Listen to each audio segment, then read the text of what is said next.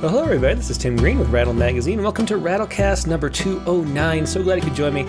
Today's guest, Elizabeth McMunn Tetangco, is here. She'll be with us in a few minutes, but before we get, I should say that Rattle is a publication of the Rattle Foundation, a 501c3 nonprofit working to promote the practice of poetry.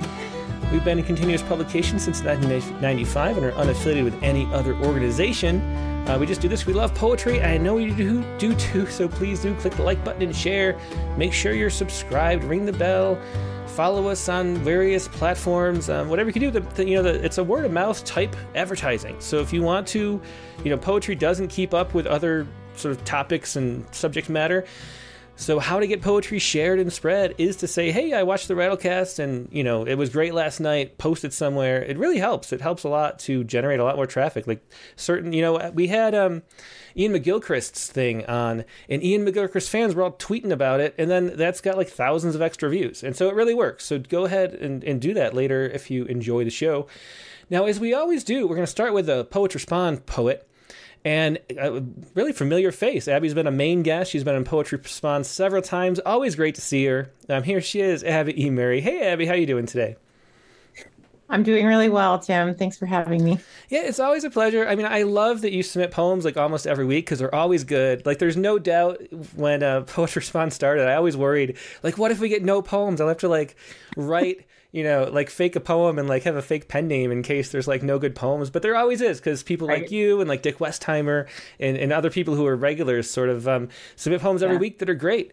And um, and it's great to have another one uh, this week about the uh, supermoon, which I saw. I didn't realize it was coming up and I just was driving down the street, and then it was just like, oh my god, like it was actually noticeably different. And my son in the back seat was like, "Yeah, Dad, that's the blue supermoon." I was like, "Okay." so, uh, so tell us about how this poem came to be. There, there's other stuff that's about too, of course. It's a conglomeration of things, but how did this poem come to be? Yeah, I'm. This is kind of um, a collection of different conversations that I've had with my daughter, and um, some of them revolve around not just the blue supermoon, but all of the different moon phases that we have. You know, it seems like I always find out like the morning of um, usually when I'm scrolling through headlines and stuff, um, there's a blue supermoon. I don't I don't really follow it usually, um, but my daughter is nine and uh, she's really precocious and very curious, and um, she's probably a little bit more aware of the news headlines than other nine year olds maybe. Um, and so the supermoon, she was just like, I don't understand why is this a big deal, and uh, we you know, I was like, but it's cool, you know, it's like when it's the brightest and closest to the to our our planet, this is impressive. And like we tried to look at it and it was too cloudy, and she was like, what am I even doing here? And uh, we've also been having some conversations lately about trauma. And um, uh, she had asked me point blank, like, Mom, is it worth it? Like to grow up in such a cruel world, and I was like caught off guard. Um, you know, I hadn't had enough coffee yet, so that and the supermoon kind of all came together to create the poem. Yeah, it's been fun too because my son's uh, nine as well. So we kind of every time we see yeah. your poem with your daughter, it's like my son there too a little bit. So it's really cool. Yeah. And uh, and yeah, the supermoon this year, I'm used to it being like there's all these science news stories that are like total filler and completely fake, and who cares? And the, and the idea of the blue moon and the hunter moon, or all the other moons that are just two in a month, it's just random and silly. But this moon is actually the biggest moon, the brightest moon we're gonna have for the next uh, like what I guess 14 years or something. I think yeah. it said, and yeah. it was noticeably bigger. It was really really big yeah. in the sky. We had there's some great photos from the local amateur photographers too uh, in our town. Um, you know, from the ridges and stuff. It's it was amazing. Um, yeah, I, I heard it was amazing, and I saw lots of great pictures. um, in the Pacific Northwest, though, it was like, yeah, I'm sure it's great somewhere. yeah, well, sorry for rubbing it in, but I just it, it was really great. but let's let's hear the poem so uh, everyone knows what we're talking about. Okay, sounds good. All right, this is Supermoon. It doesn't arrive so much as continue to exist. This blue supermoon, exactly who she was just days before when she's this bright, though, I tell my daughter, and this close, we give her another name. That's all. I want to add that human kindness is like this never really changing, never gone. This week, she asked me if it was worth it, growing up in a cruel world. That's the name she gave it, the name it earned cruel. So we sat outside at night to wait for something spectacular to prove itself. We craned our necks like tourists in a cathedral, expecting to see the tidy, timely face of God. And all we got was a persuasion of clouds, so thick and cold, we had to guess where the moon might be glowing. We had to point where the gloom was thinnest and say, there, as if it was only as extraordinary as it was out of sight for us, for now. But it was happening. It was true for thousands of years in a row. Yeah, that's a beautiful poem. Uh, that was Supermoon by Abby E. Murray. And I just love that extended metaphor there, too. I mean, there's so many poems that, that you know, we start in negative places because we're, we're struggling to get through things, is how poems usually work. And then, um, and then to have a poem that, that turns and, and shines light on positive things, too, is really nice. And, and the way that there is this sort of background of kindness behind so much of the world that we don't see all the time because the negativity and, yeah. and the violence and the, the things we're anxious about all stand out so much but but there are beautiful things happening all the time. There really are, and they've been happening as long as the terrible things have been happening as well. And mm-hmm. so, I mean, yeah, no, I hear you. The the metaphor kind of came at like a perfect time in our our family's uh, life. And I always want to write about that positivity. And I never, I start out trying to do it, and the poem goes where it wants to go, and it's not usually positive. So this time it actually kind of worked. Yeah, well, it really did. Uh, thanks so much for sharing it. A lot of people loved it, and it was shared, you know, very widely on uh, the social medias, as they say. So uh, it's great to have a poem be able to do that. Thanks for sharing it as always, Abby. Always a pleasure yeah, hearing from you and, and, getting to share your yeah. poems. Thanks. Yep. Take care. Bye. Bye. That was Abby E. Murray with uh, Supermoon once again. It's a wonderful poem. Uh, this week's poet of uh, Poets Respond poet. Now we're going to take a quick break and go to our main guest, Elizabeth McMunn Tetangco. So sit tight, and I will be right back with more poetry.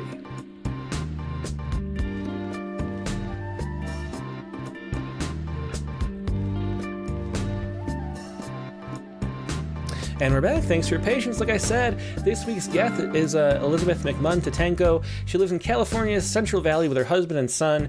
She co edits One Sentence Poems, an online journal of short poetry, and also works as a librarian. So we'll talk about all that.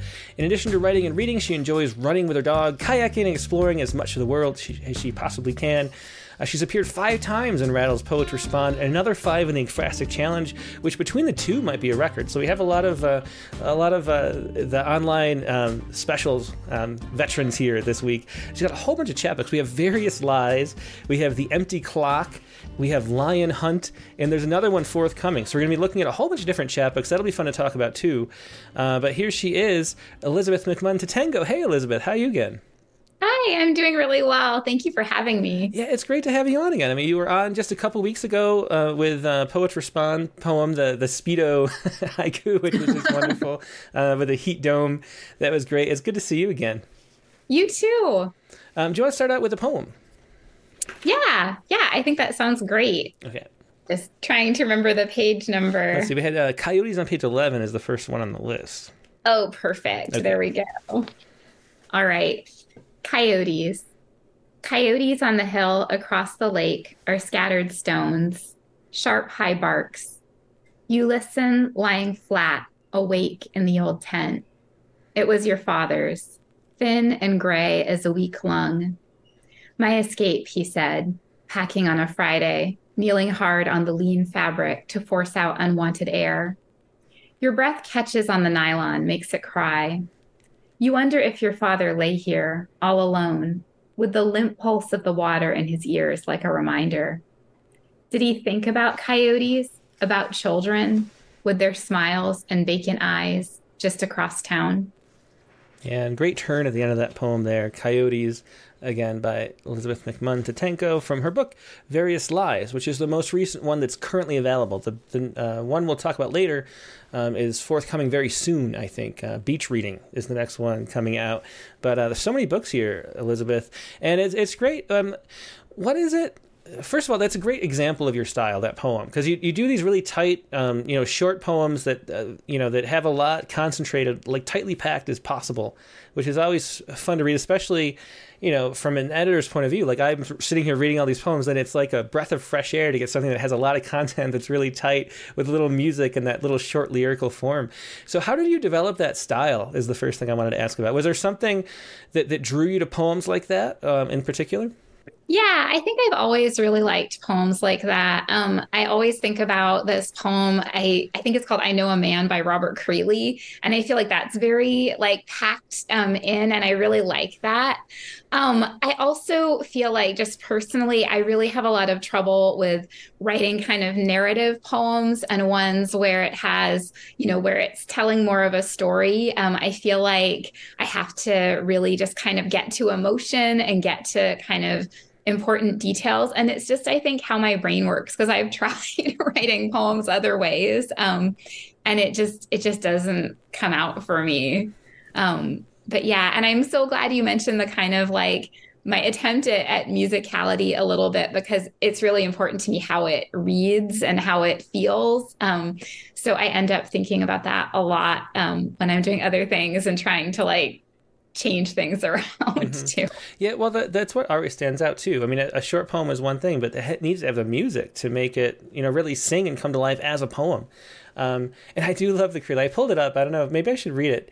The the Creeley is just uh, one of my favorite poems too. I, I haven't read it in a long time, but uh, but I'll, I'll read it really quick because this is the one um, that uh, Elizabeth was talking about. It's I know a man, um, and uh, it goes, um, I know a man as I said to my friend, because I am always talking, John, I said, which was not his name, the darkness surrounds us. What can we do against it? Or else, shall we, and why not, buy a goddamn big car? Drive, he said. For Christ's sake, look out where you're going and I love that. Uh, I love the sort of the, the drunken speech of that, and the um, and uh, which was not his name too. So there's a humor in that, which which comes across. I, I it's really interesting to see that as an example of um, the kinds of poems you write, because the humor comes across too. Like all the elements that I love of that poem um, are sort of manifest and blossoming through your your book. So that's really cool to hear. Cool. Yeah, I love that one. yeah, um, and and so you're a librarian too. Um, so, so I'm curious about your journey through you know life into becoming a librarian and, and into poetry. Did those sort of? It seems like they're related. Did they coalesce at the same time? Was it something you did early on, or, or later that you thought of? You know, got into it. So I feel like I'm kind of a librarian cliche. I've always loved reading and books and writing. Um, and so I always, you know, I wrote poems as a child. I have all these little probably horrible notebooks poems I wrote in high school and in middle school. Um, and then librarianship came a, like a lot later. I had been a high school teacher for a few years, and I was realizing that I really liked working with students. I really liked helping people, but I didn't like the whole kind of power differential as much. And I was really interested in trying to do something where I could help people, but where it was more, um, where it was less, you know, where I felt like I was like an authority figure um, too. Mm-hmm. And so I ended up going to, we have a cat interruption. Um, I ended up going to library school um, and I really liked it. And then I ended up becoming an academic librarian. So I'm at UC Merced. And I really like that too. I feel like I get to work with a lot of students. I get to talk to them about what they're working on, which I love just hearing what other people's research is about. And I feel like it gets, um, it lets me see a lot of different things too. So I get to um, read a lot about what other people are are working on and research lots of different things, which I also mm-hmm. like because I feel like I I'm constantly like, oh, what, tell me about this. what about that? do you find that those topics like uh, come, you know, into your poems? Sometimes they do, yeah. And that's I think what I've liked about the Poets Respond poems too is that I like just kind of finding things mm-hmm. and trying to write about them and um and just kind of trying to see what's out there too. Yeah. Uh, well, let's hear the next poem in uh, in various lies that you wanted to share. Yeah. Do you remember what page it was? Um, let me look up really quick. It's a uh, page 13, Docks. Oh, perfect. Okay, thank you. Docks. We used to drive to the old movie house in your dead brother's car and pay to watch the midnight horror shows. I'd bite my palm, but never hard enough to bleed. Sometimes your hand would reach for my hand in the dark, and it made me think of boats how after we left, they'd rest against the docks in the dark water. Yeah, and that was Docks again from Various Lies. Um, so, so we're reading from Various Lies. Um, tell us about this book. What was the the theme that brought the book together? So this one, I had I hadn't published any chapbooks when this one came out, and I really kind of wanted to try it. And so I feel like this one didn't have as much of a theme in terms of just it was more just kind of okay i want to pull together poems that i like mm-hmm. um, i feel like too there is this theme of dishonesty though that's going through it just kind of looking at it and that's the the poem that that i named it after too just this idea of people not necessarily telling lies like overtly but just these sort of small bits of dishonesty like our hands are almost touching but they're not they're not quite going to make it there. Or you know this man in in the tent with the coyotes where he's out there he wants to be with the children the children wants to be with him but it's just like just not able to connect. And so i mm-hmm. think that's kind of a theme that goes through that one. Yeah it is. It's a great metaphor um, within the book the central metaphor tying it all together because there is a sense of um, um, you know like like that i don't like there's an undercurrent it's like little vignettes that have this little undercurrent of something. And the fact that you're thinking of the lies it's one of those titles where it, makes you read the poem a certain way because you're thinking about how it fits into the various lies um, theme that, that's moving through the collection. And so that's a really interesting way to, to especially for a chapbook length i think it works really well. Is there something as a librarian i mean it's interesting that you've written you know you've had a bunch of chapbooks um, and, and chapbooks are notoriously like hard to archive and, and get in libraries and things like that. There are a few um, like Beyond Baroque here in LA has a chapbook library, which is really neat. Um, but it's so hard to do that because there's no spine, and so you know, and there's no ISBN often, and it's just hard. Um, what do you think about about that aspect of the chapbook? Because it is the one downside. I love chapbooks so much, but from like an archival sort of standpoint, it makes it difficult. Yeah, it definitely does. I feel like they're almost like zines in a way. I feel like I'm not the only person who's made that connection, but where it's kind of like it's small, it comes out, um, and you can try to archive it, but it is really hard. Like I know at UC Merced, we don't have um, like a print journal collection. Most of them are archived online, um, which makes it nice because they're easy to get to, but it's also hard if you want to just kind of find a room that has, you know, like all of the journals and you get to just kind of explore through them. So um but yeah it's really difficult. There's so much that's you know that's published and so much that's interesting that i want to see and just you know not enough time to go through all of it. Yeah it's true. I mean i fell in love with poetry myself going to uh, the university of rochester's library the stacks there and there's a whole floor was live was poetry. And then just going around randomly picking things, reading a poem or two, being like, eh, not that book, and then picking another one, and, and you know, just finding random things. And that's really, you know, I used to have a rule where I, if I'd go to the library for anything, I'd get at least two poetry books, you know, and it was just a fun thing. And I just, the surprises would, that would come up. And it's really the browsing experience is gone when you, when you're, you know, you're calling up things in a database. So um, that is the sad thing. Do you have, um, uh, what what are the students like at Merced? They, is there a lot of interest in poetry, or is, is, that a program? Like, do you do do you get to do anything with poetry in your job? I guess is what I'm going to ask. so I've done a little bit with it. Um, I know that um, the Center for the Humanities does a lot. Um, we had a thing that they invited me to help the, to help with too, because there are a lot of poets and writers who um, work at UC Merced, and so we did. Um, we basically wrote little poems based on themes. I forget how we got the themes, um, and so we've done that. And there is there is a lot going on in terms of poetry and and writing in general. But UC Merced, I feel like, is more STEM focused. Um, so our biggest majors tend to be more like biology or STEM. Um, STEM affiliated, although there are a lot of psychology majors too. Mm-hmm. Um, so I don't do as much with it there, although they're definitely in the writing program and in the Center for the Humanities are, are, a lot of people who are doing a lot with with poems, and it's neat to see what they're doing. Like I have a colleague right now who I think is having a zine themed class, which mm-hmm. is very cool, um, and she's having all of her students create zines, and I think she has even the syllabus is in that format. And so there's a lot of creativity, but it's not as much like an arts focused mm-hmm. school. Yeah, and how does it work um, getting books and journals into a library like that? Is that something as acquisitions like someone's separate job, or do you, do you play a part in acquisitions too?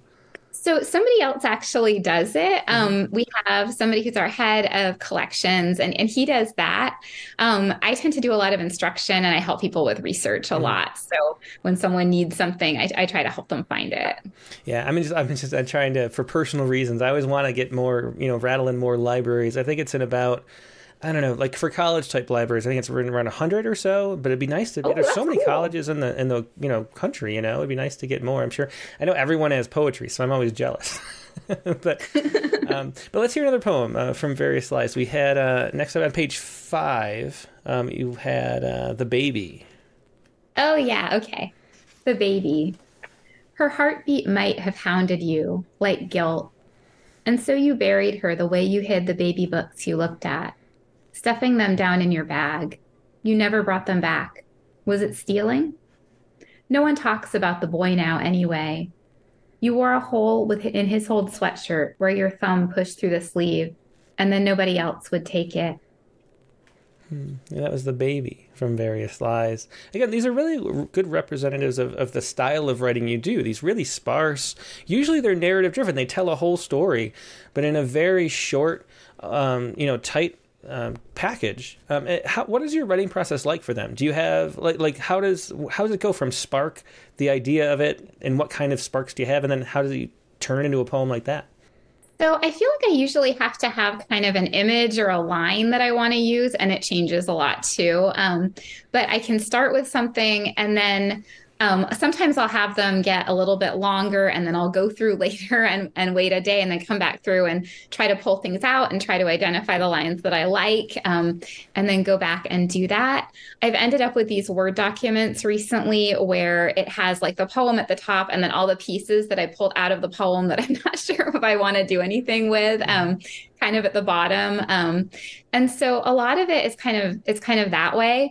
I love the idea of writing something longer and then going through and pulling stuff out, but I feel like when I do that, I can't really get to it. So I feel like I have to just, and then sometimes I'll be doing something else or running or something, and a line will come to me and I'll think, oh, I need to put that in there too. And so sometimes I kind of like try to build them that way. But just, I feel like yeah, and I'm sure you and, and everybody else feels this way too. That it's sometimes like, okay, I want to say this, but like, how do I say it in the right way so that it's it's doing what I want? And so I feel like I do a lot of of moving language around and you know stopping writing, watching TV, thinking, no, this word needs to go, and then getting my yeah. computer back out and being like, it needs to be changed right now.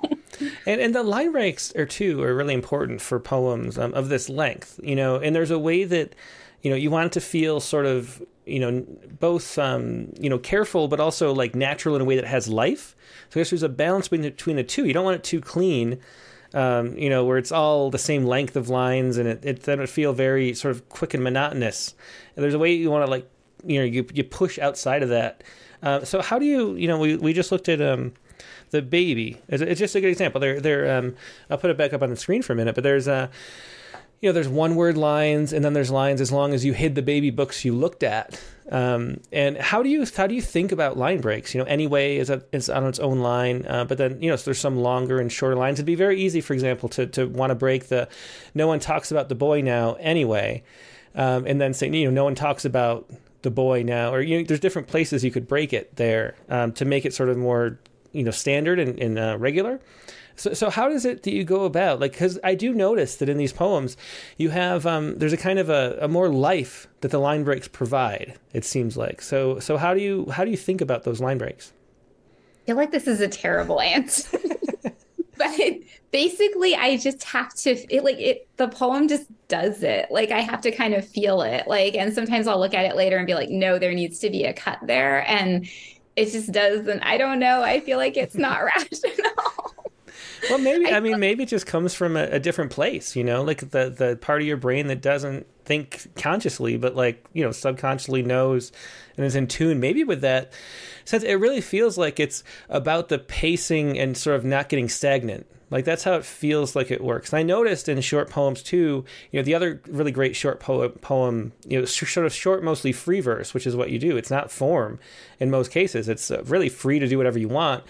The other poet like that is Mike White. And I notice he does the same thing. There's a way that when it's that short, like you have to keep it like varied as one way to keep people um, I don't know what it is, but but it really fits well with that form to have a lot of variety um, across, and then you also have um, tend to have two line stanzas too. Um, you know, for a lot of white space, to, so it's almost like you're you're regulating white space, and you're also like pushing, having that push against like variety, so it doesn't get stagnant. That's how it seems to me. Yeah, and I think there is some of that. Like I've noticed recently that I've had a lot of the two line um, stanzas, and then I've had a one line at the end, and then sometimes I'm like, okay, this feels like this is how it should be, but then it's like I've done this so many times, I need to do something different. Um, so yeah, that um, that's definitely something too. And it, I think you're right. I think sometimes it does feel like, okay, we've had too many two line stanzas. This needs to break. This word is important. This like feeling is important so it needs to to be kind of broken up a little bit. Mm-hmm. and i was going to say if anybody has any questions for elizabeth uh, leave them in the chat windows on youtube and facebook. And uh, there's already a question from mark grenier which is something I'm, I'm curious about too. He says are you thinking of poems as machines for achieving a particular effect which is a, a, thing that I, I, wonder about too, because I know some people sort of write toward that. Um, it's sort of like, how do I get like like the they need to have a sense of like experiment and play, and like I don't know where I'm going. But some people like write toward something, and it's how do I get there? That's sort of the where the experimental stuff comes in and the surprise. And then some people don't even know where they're going at all, and that's the surprise. So so how does that work for you? you is there a certain effect that you're looking for when you sit down to write it? That's such a good question. I feel like sometimes I'll start off like if something kind of sticks in my head and I'm like, I want to write about this. Um, then I'll kind of try it a few ways. Um, but I feel like when it actually comes out, it needs to just go the way it's going to go. Um, I know Abby was saying this earlier about, you know, like the poem just went this way. And I feel that too, where sometimes I, and you know, sometimes I go back through and have to literally say to myself, okay, what am I saying? You know, let's take out all of these other things that are in here that are kind of not going where I want it to go.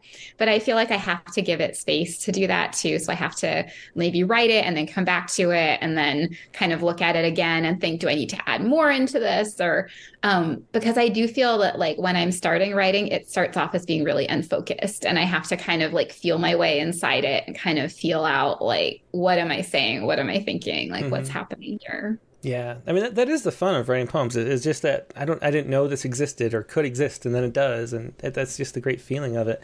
Um, let's move on. We we did three from various lies. Um, there were some from Lion Hunt. We had as the next book up. Tell us about Lion Hunt. I'll, I'll put it on screen here. So this is a new another chapbook. Um, so Lion Hunt is right here.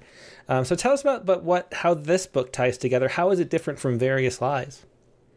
So this one's different. Um, I've always really liked animals. I have a lot of pets. Um, I also worked at a zoo as a teenager um, as a volunteer for a lot of years. And so I, I was kind of trying to pull together um, poems that in some way had to do with animals. And not all of them do completely, but that was kind of the theme for it. Um, I'm always really just drawn to stories about animals or just learning about animals. Just in general. And so this one just kind of, um, and I think I had seen a picture of some people who had been on a lion hunt. And so one of the poems is, is kind of about that, but just this idea of this animal and looking for it and just different relationships that we have with animals was mm-hmm. important for this one. Yeah. Well, I think that was the first one you want to read, the After the Lion Hunt on, on page 12. Do you want to, do you want to read that? Yeah. Getting to it. After the Lion Hunt. Dust rises like a tarp across your feet, stiff and gray. The sun is white, an iron shirt, a folded invoice. You feel sweat on the inside of your hat brim like a clock. In the airport bar, bar, bar, of course, you think of lions, with their tongues rough as a girl's bare unshaved legs, with their bodies taut and firm, and their hearts so much smaller than you'd hoped. Yeah, it's a great. I love that ending, um, and of course the the metaphor that goes into that as well. After the lion hunt, uh, from the book Lion Hunt by Elizabeth McMunn Tetangco, and um, and, and so it's interesting. Um, you know, it seems like you're. What would you say that, that poetry is adding to your life? Because it feels to me like it's this um, like side thing that brings a lot of joy and fun. You know, and, and is that how you think of it? Do you have you know, a lot of times, you know, poets are kind of like feel like trapped inside of like ambition. Like if, if they don't have a certain number of things published, it's like, you know, they're, they're depressed about that. You know, the rejection letters pile up and all that stuff. Um, is that something that you deal with? Or it, to, to me from the outside looking in, it seems like you're just like, this is something I do for fun and it's really enjoyable for me. And I, you know, I have these poems that people like and I put out the books people like. And it's just, there's just sort of a, a general positive sort of playful energy to it all. Is that how it feels to you? Yeah, it does. I feel like it's vital to me. I feel like there were a lot of years when I wasn't writing very much and it always felt like like there's something that I need to be doing. Like I always think about my son was really little at that time and I would watch um, Sesame Street with him in Elmo's world and it's all like scribbled out of crayons and I'd be like, look at Elmo's like creative like accomplishments. Mm-hmm. Um, and so I feel like I've always kind of looked for it. I feel like I'm driven less by necessarily like publication for it and more just like I want to make stuff that's good and that I like and that hopefully other people like, but that I feel like, okay, I made something and I really, really like it. Um, and it's something I just like, I just have to do it. It's like almost compulsive. Um, but you know, I'll bring my computer with me when we go on vacation and be like, I have to at least try something, even if it's not good. Um, and I just, yeah, it's always kind of like in the back of my mind. And it's just something I feel like, you know, I'm sure all of us have to live with that it's like, you know, it's just like a drive. Mm-hmm. Um, yeah. But it's also something where I know my husband and I always talk about like, we don't want stuff like this. Like he's, he really lo- loves playing tennis and he's a tennis coach. And he, you know, does that for the high school, but he also doesn't want that to be like his only job because it's something that brings him so much joy. And I feel that way about poetry too. I feel like I need to do it, but if it was like my job, then that would take away so much from it too. Yeah, I mean, there's just so much freedom, and you know, the the most joyous time for me writing was when I was not in this job, but was in. Uh, I was just a group home editor and, or I mean, editor, group home uh, counselor, and I'd work a lot of overnight shifts and just write poems and read books while everybody was asleep on the quiet nights, you know. And I just loved doing that and that's what springboarded me into doing this eventually. And there's as much as I love this job, it's the best job you could have.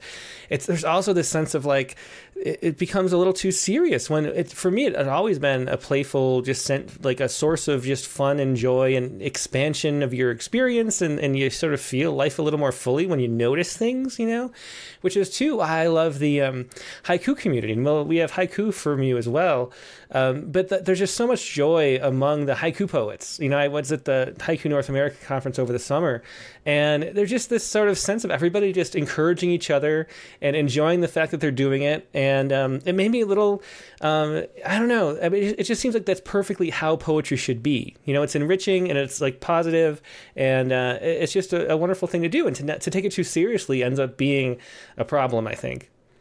Yeah, yeah, I agree with that. And I feel like it also is like, you know, Rattle's whole thing is like poetry without pretension. And it's like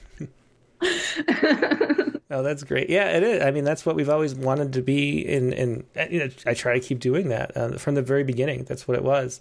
Um, there's a great line. So, so back to the poems. There was a great uh, comment which I was thinking sort of. I hadn't articulated it yet. Uh, but Dick Westheimer says, "I love how Elizabeth doesn't belabor her metaphors. Lets them sit lightly on the line." And so powerful. And that really is the strength of your poems and this kind of short, free style that, that not that many people write in. Uh, there are a few poets who write this condensedly, but when there is a metaphor, it just it does sit there and it has so much power because it doesn't go on and on about it. You know, it's just like it's here. I think in the last one, um, we had um, um, let's see, the sun is white, an iron shirt, a folded invoice. Uh, you feel sweat on the inside of your hat or your hat brim like a clock. Uh, that, that like a clock. And you know these all we all just move past them. And then that last one, of course, um, their heart's so much smaller than you'd hoped. Um, you know everything just is laid out, and then you don't extend it. You, you just let it be and exist at the strength that it has. Um, is, is that how? Is that something that you set out to do? Like how do you go about seeking metaphor and then?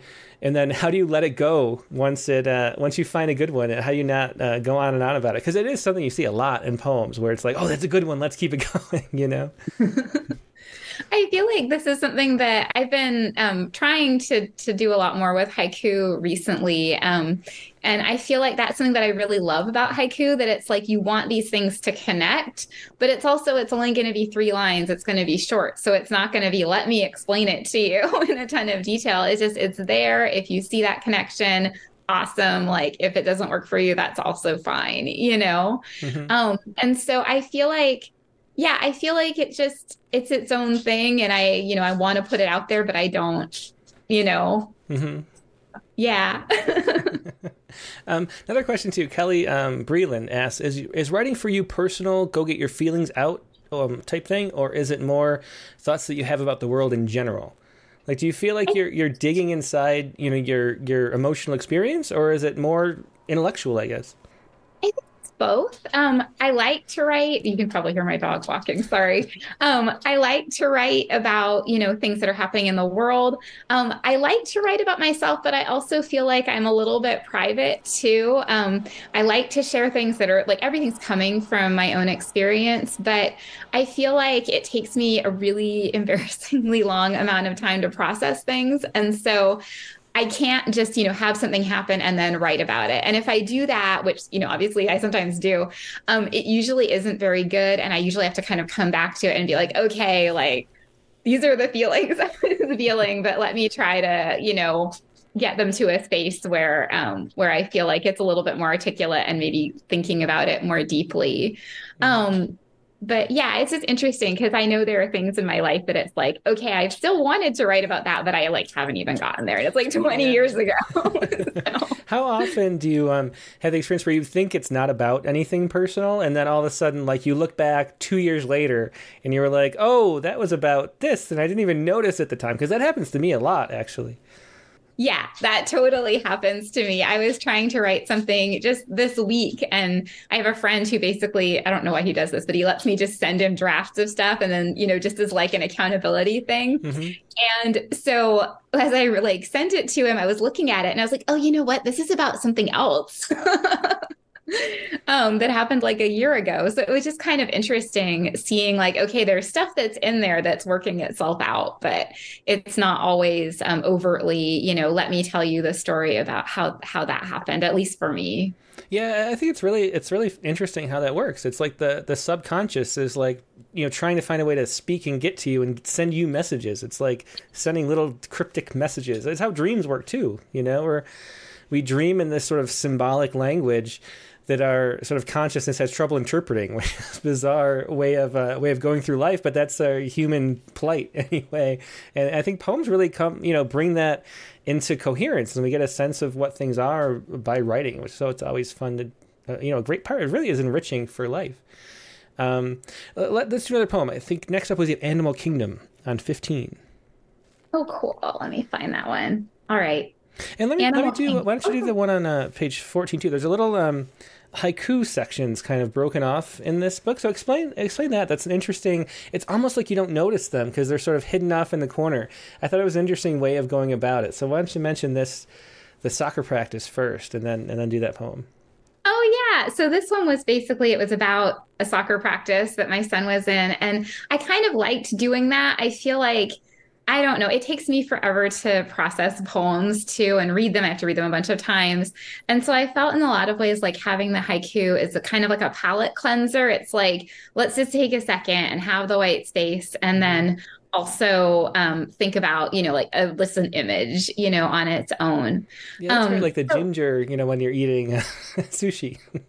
Yeah, exactly. Like we're just and it, and it should be complimentary, but you know, like with the complimentary with an e, but not you know, mm-hmm. not something that's um that's like okay, now we have to process another really long or for me really long poem. but yeah, so should we should I do the one on fourteen? Yeah, do you want to read that? Sure. Yeah, soccer practice. My boy flits between the lenses of your shades. Yeah, that's great. Soccer practice. Uh, and then uh, and then let's do Animal Kingdom. Great. Animal Kingdom. Tonight you are the prey, soft pink mouth, warm skin I wear across my own. Tomorrow I am, tensed and twitching, with my legs bent like tall birds. Life is stressful all the time, full of mouths, blood, snot. In the fish tank, the gold feeder fish is swimming in lank circles, his flat eyes like drifting platelets. Excuse me. And his tail a trailing flag. Just behind him comes the big fish, with his mouth a heaving door, like the empty space the dog left when he died. Yeah, really touching poem there. Um, that was uh, Animal Kingdom and then uh, and then soccer practice, the one before. So you can see how there almost is a, a Haibun like nature too to that. The, the way you move. Um, I, we talked about it recently, but I have this book. Um, um, Haibun, a writer's guide um, by uh, Roberta Beary, who's been on the Rattlecast before, and Lew Watts, um, talking about the way that, that the tension between the different sections of a Haibun is sort of like a spark for your imagination. And that's how these work too. They're sort of like you sort of feel like there's a connection, but it's such a distant one that you have to like leap that that um, gap in a way that it's really an interesting way to go about poetry. Can you talk a little bit about your your introduction to haiku? How long have you been writing haiku? And it's unusual for people who do haiku not to like focus on just haiku, but to go back and forth between you know these free verse lyrics that you do and, and haiku. Um, you know, in this book, but just in general as well. Um, why is it? Mean, how did you find haiku? Was it more recent than than other poetry? And and what is your relationship to haiku? So it's definitely more recent. It's within the last couple of years. Um, I felt like I really liked the form. I feel like you know you can, there can be a million of them and it's kind of like oh i'm not that into it but then if one really works it's like oh it's so good. Um and i just really love that. And you know i can still think about um about haiku that i that i really liked where it's like the images just it's like yes those images shouldn't go together but that's exactly you know how it should be. And i really liked it. Um so i started kind of working on a lot of haiku um, a few years ago. And i liked it because i felt like it helped me kind of process things more slowly. So instead of you know just kind of breaking things down and saying okay i want an image for this or I want you know this other thing that i can connect to it.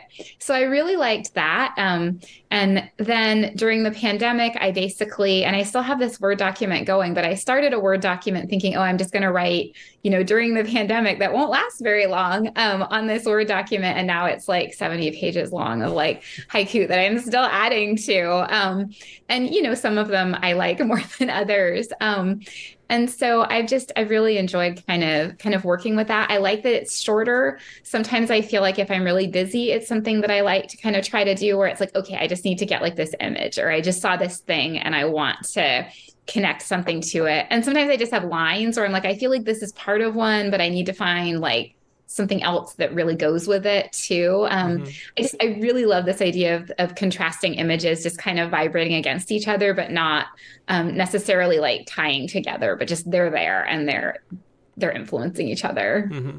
Yeah, and, and how do you? So you, you think about poetry mostly, or, or, haiku, I should say, mostly in the juxtaposition. Is that what, what you would say? I mean, that's you know, there is this sort of sense, and um, of, of how we wrongly we teach haiku, you know, about the 575 and about the season word. Like if you asked everybody, they'd, they'd say, you know, the most people that aren't, don't read haiku would think that that's how that's what a haiku is. And I even get, I even get message. I think I got one for yours because every time we publish a haiku, um, you know, we get I get re- replies that say that's not a haiku. There's the syllables aren't even wrong. close to five seven five. I'm like, that's not a haiku at all. but, um, so so it, what do you say that, that that those two images are the main thing? Like, how do you what do you think of as what's your definition of a haiku? I guess I should say. Like, what is it? Just that that juxtaposition of things that have the resonance, or is there more to it for you? So I love the resonance. I know that, you know, there are all these different categories of haiku. There's, I always say it wrong, senryu. Um, I'm always like, where am I putting the consonants? Um, but uh, so I just I like it in terms of having two images that kind of go together or that are speaking to each other in some way. Um, so that's always how I kind of think about it. I know there is, um, you know, traditionally it was like the season, and there's like the cutting word too, where you want to, and I think that's really hard to find the cutting word. And so I don't know if all of mine have that. Um, but I think for me, it's really just um, you know, something small, something where you're connecting something, and something where I think I've heard people talk about like their haiku moments where it's like I'm seeing something and I, you know, I'm going to connect these things. Mm-hmm. And so I think of it more like that. Um, but I'm I'm not a traditionalist. Yeah, well, I think that's the you know that's the way it generally is, and the, the people at Modern Haiku. I mean, that, that's just the main thing. I think the haikus, um, uh, uh, the I don't know if it's the Haiku Conferences magazine or, or, but but Juxtapose is the name of one of the magazines, and that juxtaposition is really at the heart of it for for modern haiku. It just really is. Um, and, and, to me, the, the beauty of haiku, and I'm, I'm, wondering if it's the same thing for you, is that you can do it so well in found time. You know, like if I'm, I, I don't like wasting time. I like being really efficient and doing stuff and staying active. And like there's certain things like if I'm walking the dog and I didn't bring a podcast or something, or if I'm like doing a little tr- you know trip, it's it's five minutes to where the kids are, and I have five minutes. I can write a little haiku in my head on that little tiny drive, or in the shower or something. Um, it's a wonderful, you know, just a thing that's like you can find a poem within any kind of moment. You know, is that what it, what it's like for you? Because it's it's one you can keep in your head. Even your shorter form poems that you do, you can't really fit the whole thing in your head. It's a little too much. But a haiku always is. So that's the joy of it for me. Is that that what you find? Yeah, that's definitely true for me too. And I love it, especially, you know, I have a 15 year old son. He's very busy. We have all these pets. Um, we both, you know, my husband and I both have full time jobs. So, you know, a lot of times I, I love being able to come up with a haiku and feeling like, okay, at least I wrote something. Um, you know, maybe it wasn't good, maybe it was, but at least I was able to try to make some connection. And I feel like it's reflective too. So looking back at my day or looking back at things I've been thinking about, like how can I, you know, pull these things together too. And do you, um, do you find, so for me, um, I think of there's one thing I want to write about, and then the the leap is to try to find something different to get in there. Uh, do, do you do that, or do you see the like the the contrast first? Like, do you have the two images right away, or is it like you have one and then you're trying to find the other? kind of depends. Sometimes if I'm lucky, I feel like they come together and I'm like, yes, this is what it has to be. Um, and then other times, you know, I'll have, I'll write out part of it and then say, okay, well, I'm going to come back to it or I'm going to like just kind of sit and, and stare into space, trying to like vibrate against that and see what comes up that I could attach to it. Mm-hmm. Um, but yeah, I wish it always came together together. Yeah, well, uh, uh, Paul Mitchell Bernstein asks, uh, just for, for, in general, um, how does one learn about haiku? I'm one of those people who thought a haiku was 17 syllables. For that, I would say, you know, we had a great episode with Michael Dylan Welch, who um, is Captain Haiku on, on, Twitter. I mean, and he is, uh, he's the founder of the Haiku North America Conference and um, big in the Haiku Foundation. He does the National Haiku Writing Month. So there's all this stuff that he does, and he had a great, we had a great discussion of what haiku is. So go back and look at, it it was maybe 30 episodes ago or something in the in the winter this year. Um, but how did you discover haiku and what haiku really is? Uh, for me, it was my grandma who was in a little haiku club, and so I, you know, had and she was when I uh, got this job, she was like, "You have to talk to Nancy, my friend Nancy, who was really into haiku, and you know, blah blah." So for for me, that's what it was. And but but how did you discover that haiku weren't just five seven five? You know, like I mean, it just so it's really sad and embarrassing, kind of that like haiku supposedly are sent to on the Mars rover or whatever, and they're not actually haiku at all because the, NASA thinks that haiku are five seven five. You know, seventeen syllable poems. It makes no sense. I think I basically came to it. I found one that was not 575 and I was like, "Oh, I really like that. What is that?"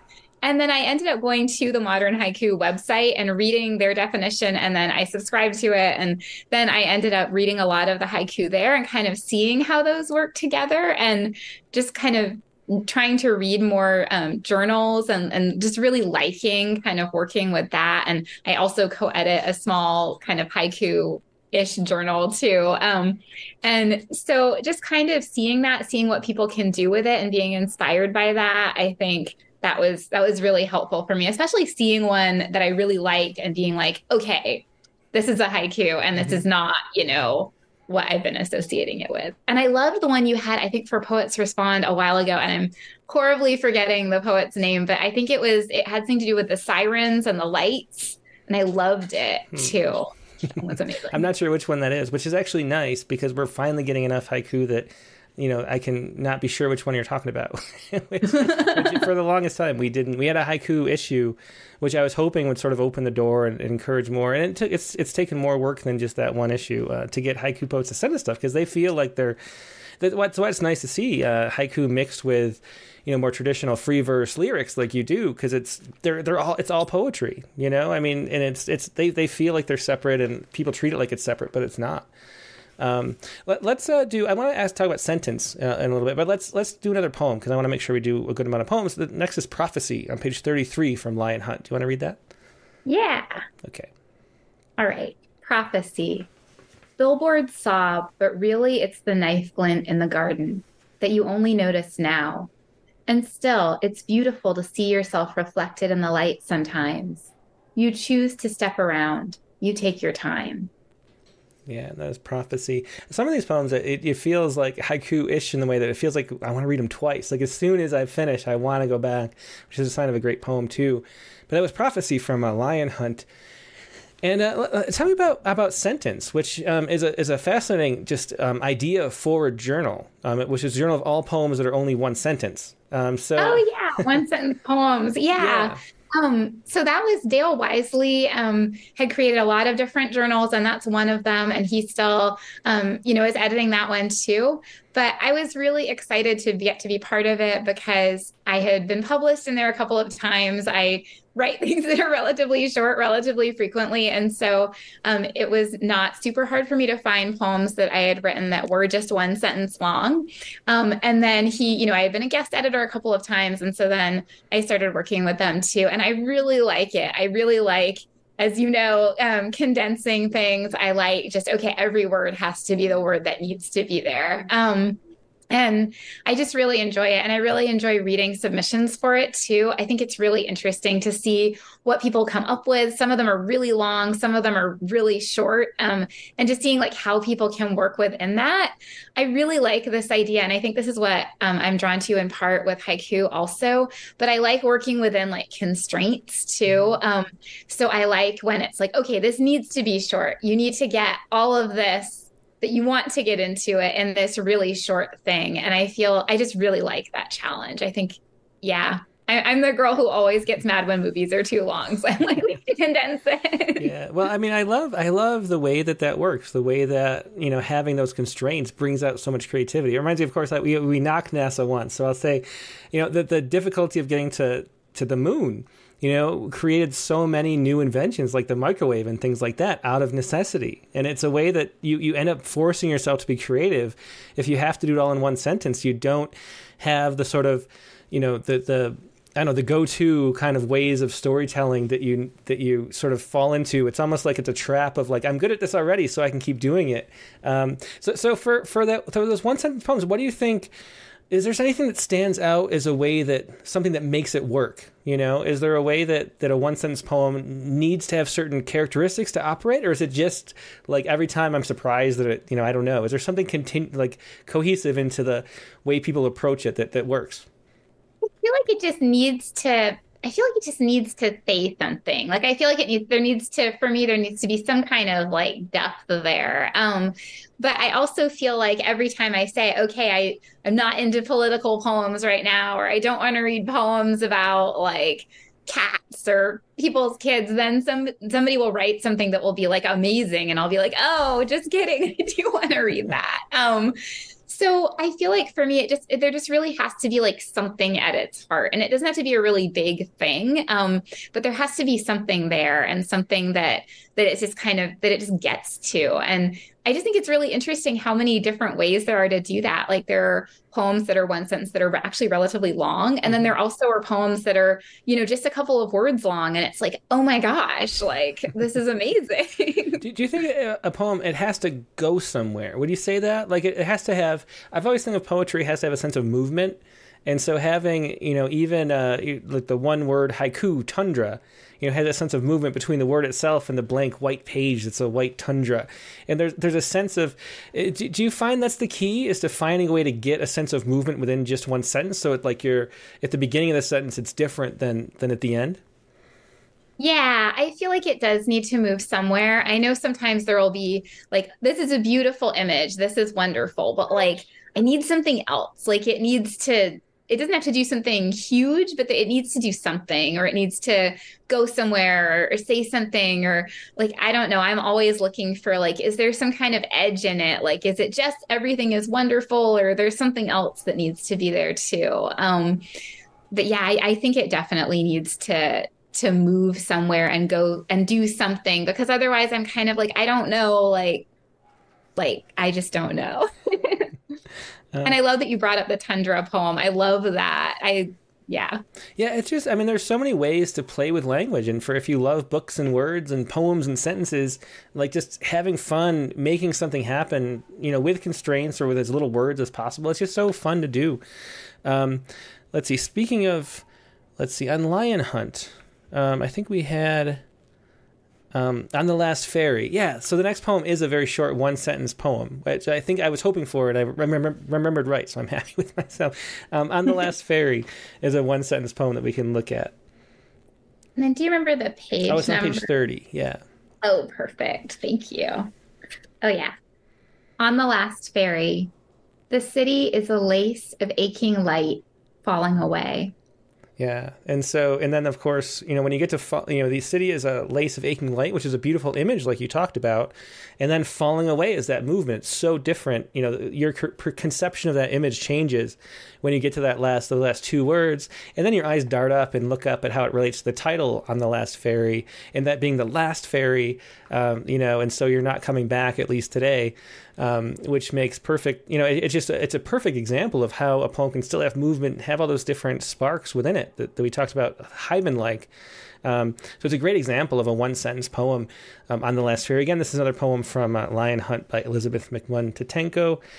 Um, and I wanted to do, um, since we talked about some haiku, there's a really interesting book um, that that you published too, another chapbook, The Empty Clock, um, which is pandemic poems, and it's full of haiku um, and and short, you know, other forms. I'm not sure if they're all haiku, um, but mostly it's haiku. You know, there's a lot of one line monoku. Um, you know, the, it depends on your definition of haiku, maybe. Um, and, and, so, so talk about this book, um, The Empty Clock, which had an interesting source too. You know, there's so many pandemic books, um, but this was a little different than the typical pandemic book. Yeah, so I mentioned before my my very long word document that's full of little kind of poems and little haiku.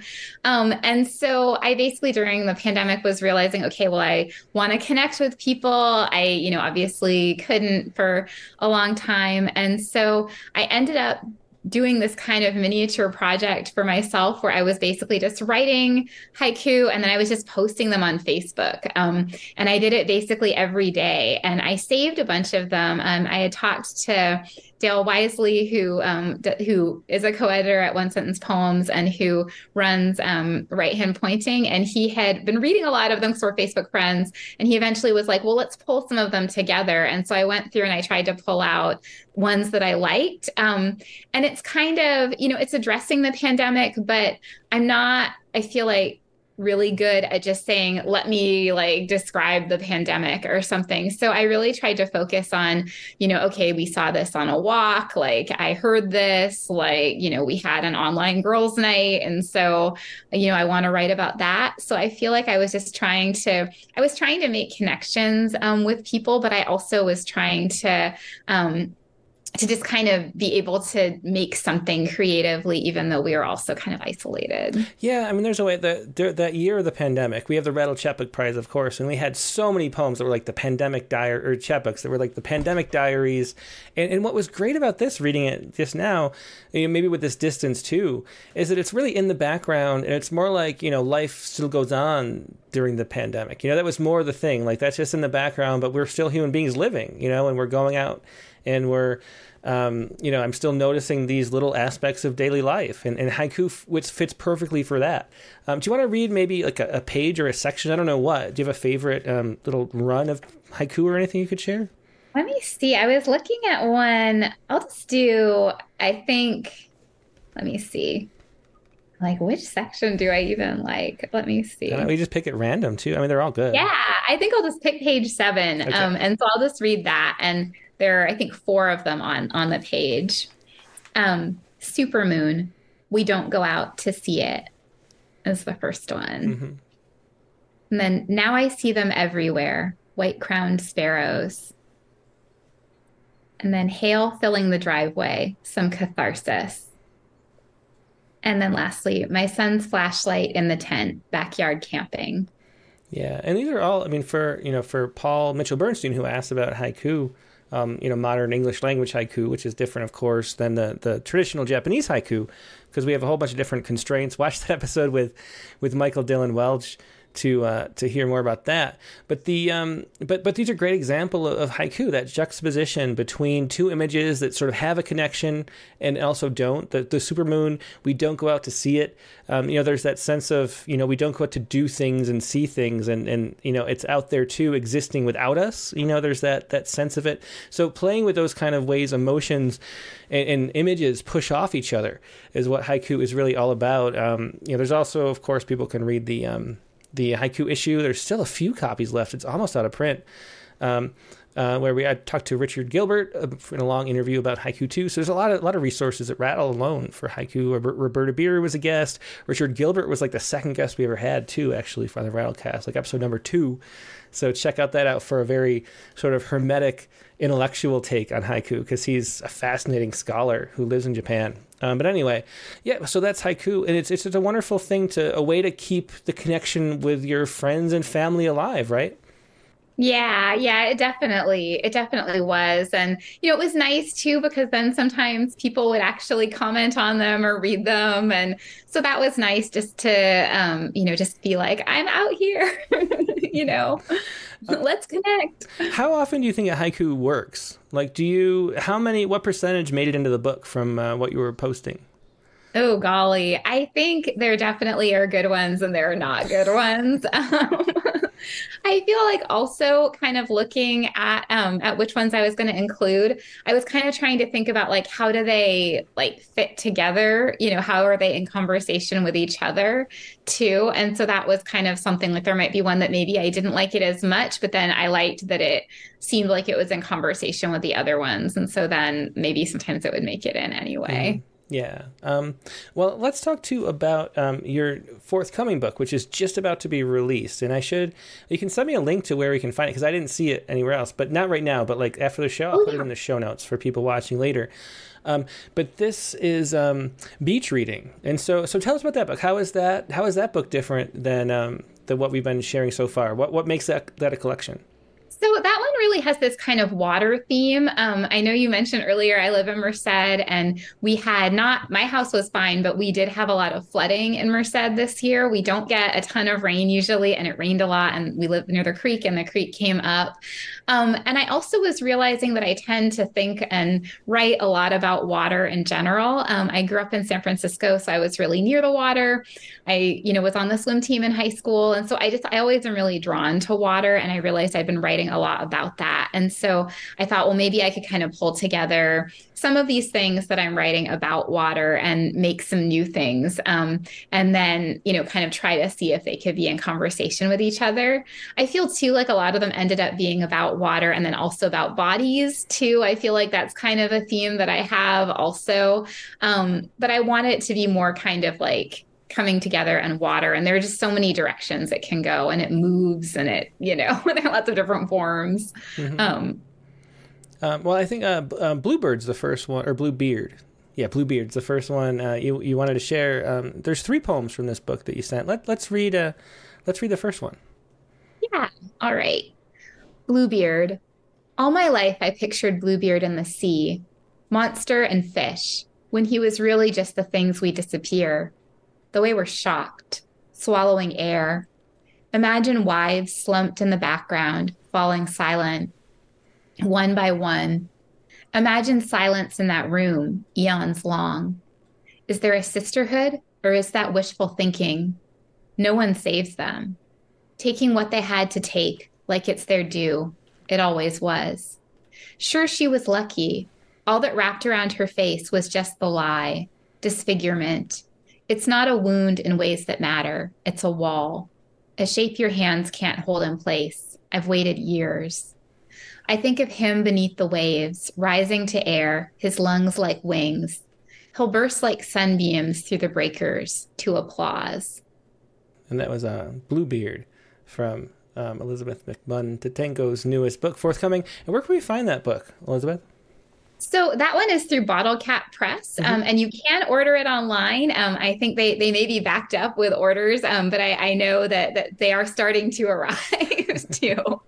Um, so so that is available online, and you can look it up. Um, and I'll send you a link to it too. Yeah, yeah. Send it after the show or as soon as you're over. I'll add it to the show notes for everybody.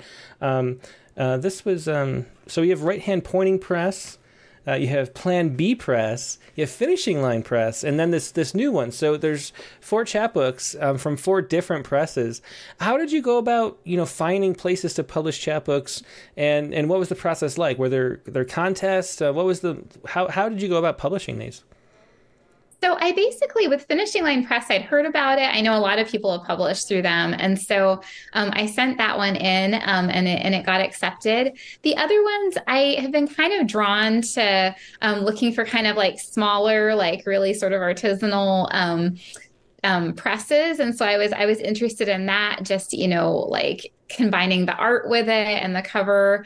Um, and then the empty clock, the pandemic poems one, that one, um, I, you know, have done a lot of work with right hand pointing. And so, um, and Dale and I are friends and he had, you know, seen all of these poems. And so we kind of worked together to pull that one, um, mm-hmm. together and, and did that. And then he's always really good about making artwork and making it just like stylistically look good, which I love because that's not my, my area of expertise. Yeah. Well, that's great. Um, well, let's Uh, we have swimmers next. Well, there's two left. Let's do let's do swimmers. Then we'll we'll take a little second, and then we'll do the next one too. Ah, all right. So swimmers is next. Swimmers. I forgot how in a clean lake there are layers. How it's possible to dive. You let the top part make a fold above your head, a hotel blanket. You can sink inside. It's easy. You can only stay a night. I forgot before how everything about this makes me sad. The shallows woven through with fish, the perfect sky, a girl's bad skin lifting up in and out of water, her shocked face. Once I swam here as a child in a black swimsuit, freezing cold. Once I sat with you and said I wanted you, and you said nothing. Yeah, another great poem. Um, that was a swimmers. And in another example, there's there's great line breaks in the the way that they're not regular. You can see the way that like the perfect sky and that that break right there like pulls you through farther into the poem. Um, that freezing cold is a similar type type motion there, where it's um, you know freezing could end it, but then it continues, and so it's like this sense of tug. Um, that the line breaks provide. Um, it's a really subtle thing, but I think it works really well in all your poems, and it, it really it really helps um, you know, propel the poems forward and make them keep them stimulating. And, and I wanted to ask too about, um, you know, chapbooks for me, it, it, always felt like that was something to have. It's great at a reading, you know, you go around you can do readings. There's open mics and things, and you have you have something in your hand to shell. But but with the the way that there are not as many readings as, as there are, how do you go about you know finding people to buy your chapbooks? Is there any anything that you've done that that can be helpful for that? So I feel like that's the $64,000 question. Um, you know, I'll put things out on Facebook and try to get people to mm-hmm. to buy them and I'll try to, you know, go to readings if, you know, when they're happening. Um, and you're totally right that hasn't been happening as much recently or, you know, I'll try to um, I just sent one out in my um, I went to my elementary school has like a little magazine that comes out every 2 months or so. Um, and so I put a link to the new one in there in case anybody somebody wanted to to pick one up. So I'll try to do it that way. Um, I do like how the new um, the new one with Bottlecap Press. I do like how that has an online component too, and so you can pay. I think it's like three dollars or four dollars, and you just like get a PDF of it. So I think that's nice too, and I think that's a good kind of alternative if you don't I guess want to commit to spending ten dollars or something like that. Yeah. So, so given that your your poems, like you do it for the sense of joy in creating them, it's very apparent um, that, that that that's the case. Do you have any ambitions for more? Is it something that you're you care a lot about, or is it just like this is fun and I like doing it? I'm going to keep doing it, you know, no matter what, you know, and it just a, it's a fun thing for me. It's kind of both. Um, it's definitely a fun thing for me. It's also something I care about really, really deeply. Um, I, you know, not in terms of, you know, okay, like now I'm famous or whatever, but just in mm-hmm. terms of I want to create stuff that I really, really like and that I can come back to and say, okay, I'm really glad about this. I got, you know, what I wanted like from this. Um, so I feel like that's that's really what what I want from it. I want to continue writing things. I want to keep growing as a writer too. I feel like I was really happy um, that I was able to attend the community of writers during the pandemic um, in um, Olympic Valley. And that was awesome. It was all online, but we got to actually share work and comment on each other's work. And I loved that because I feel like I do know a lot of people who are poets and writers, and I love sharing work with them, but I feel like I don't have a huge community of mm-hmm. people who I can do that with. And so I yeah, I'm always looking for that. Yeah, well, there's definitely community here, so we're always glad to have you on and, and, and share your work. It's great. Um, let, let's finish up with the last poem, um, Baroque, from the new chapbook. Cool. Baroque. You probably don't think about the dark seaside motel or how the sheets felt not quite luxe, but good enough. We were Baroque, and I was always making everything a drama. Can't you see it? Orange streetlight light coming off the highway, non break cups, the way you wouldn't say my name for anything.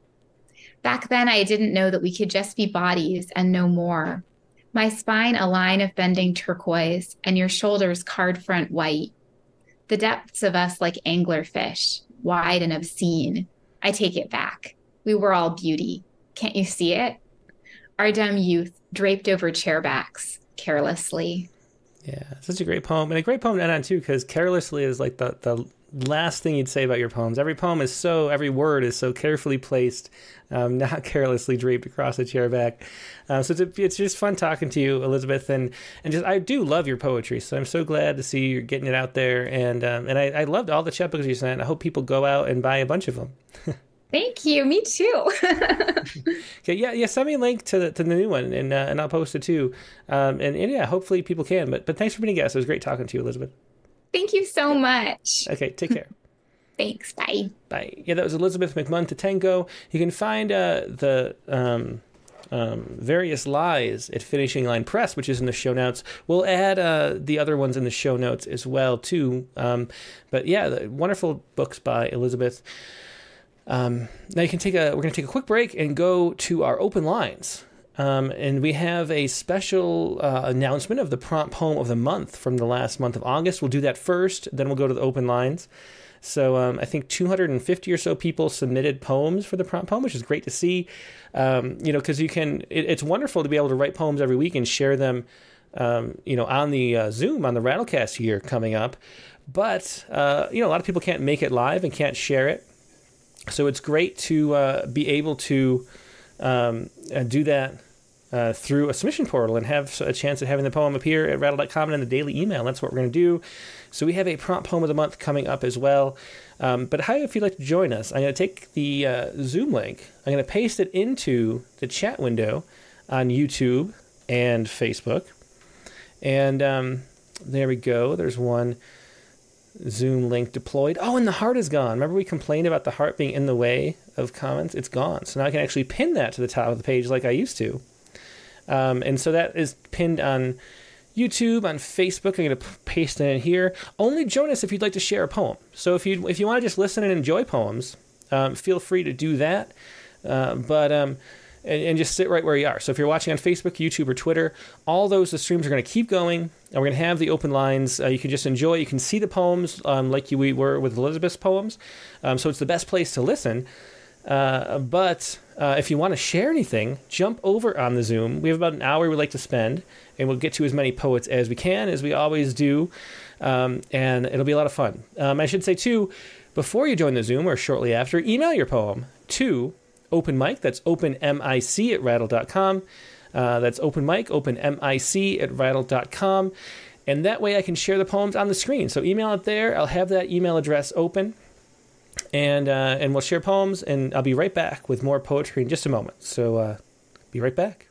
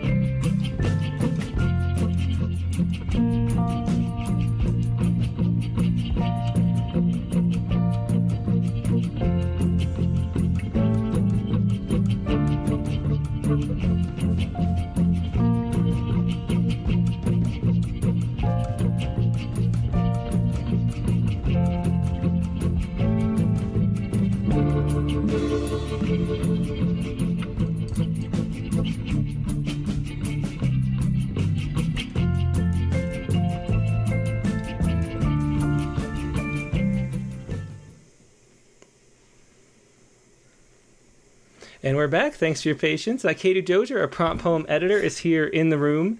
And uh, we have to figure out how to do this with like probably multiple microphones in the future. But right now we only have the one to share. But it is a uh, Yeti Bluetooth, which has like different settings. Which I was just trying to figure with, fiddle with.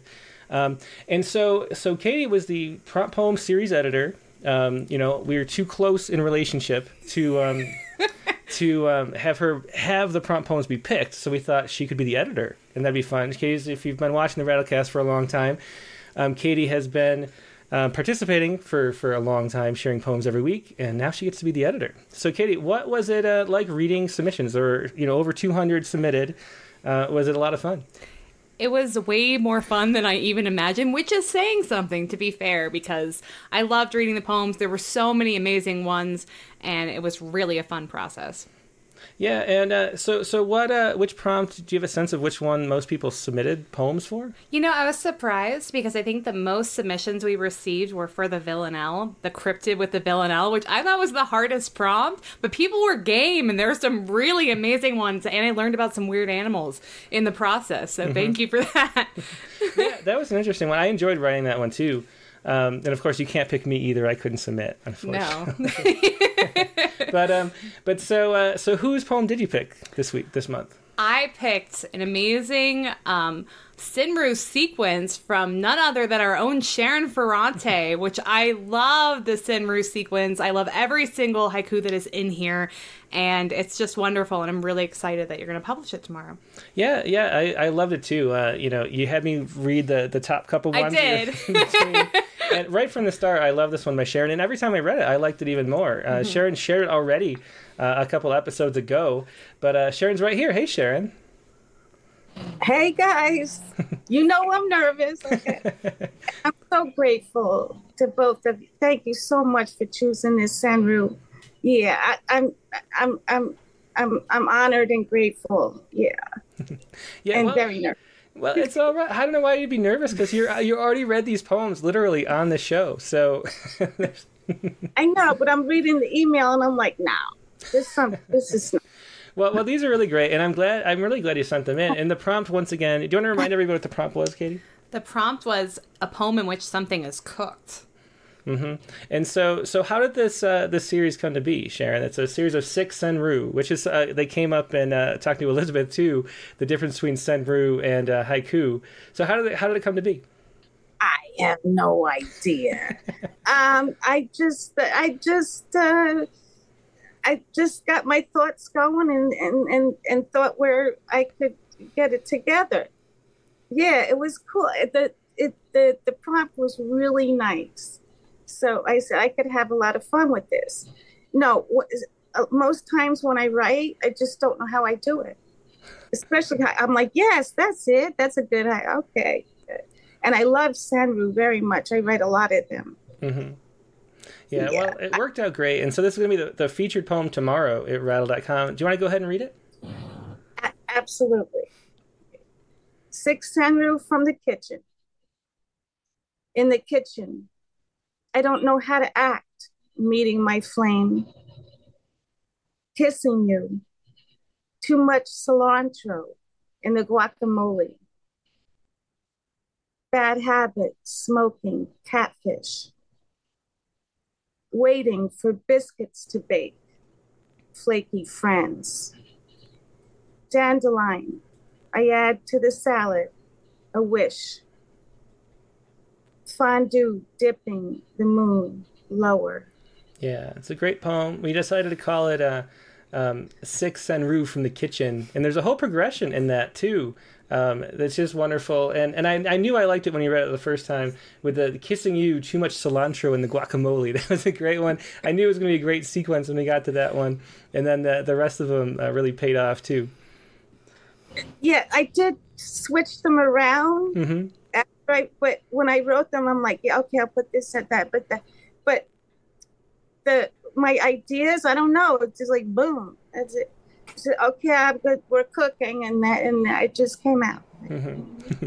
well, that's wonderful. I'm glad to get to share with a, with a wider audience. Um, you know, I wish uh, as many people watch the Rattlecast every week as we'll get that poem tomorrow. But it's going to be uh, a lot of people getting to appreciate uh, this wonderful Senryu sequence you wrote. Thanks for for sending it, Sharon. Katie, Tim, thank you so much. Yeah, well, definitely our pleasure. And Elizabeth was great. yeah, yeah, she definitely was. Um, all right. Yeah, well, thanks. Yeah, thanks, uh, Sharon. It just it's just wonderful. I'm looking forward to it. Thank you. Okay, so that was uh, Sharon Ferrante with tomorrow's poem at rattle.com. Um, uh, since you're here, sitting here, Katie, do you want to do? you are.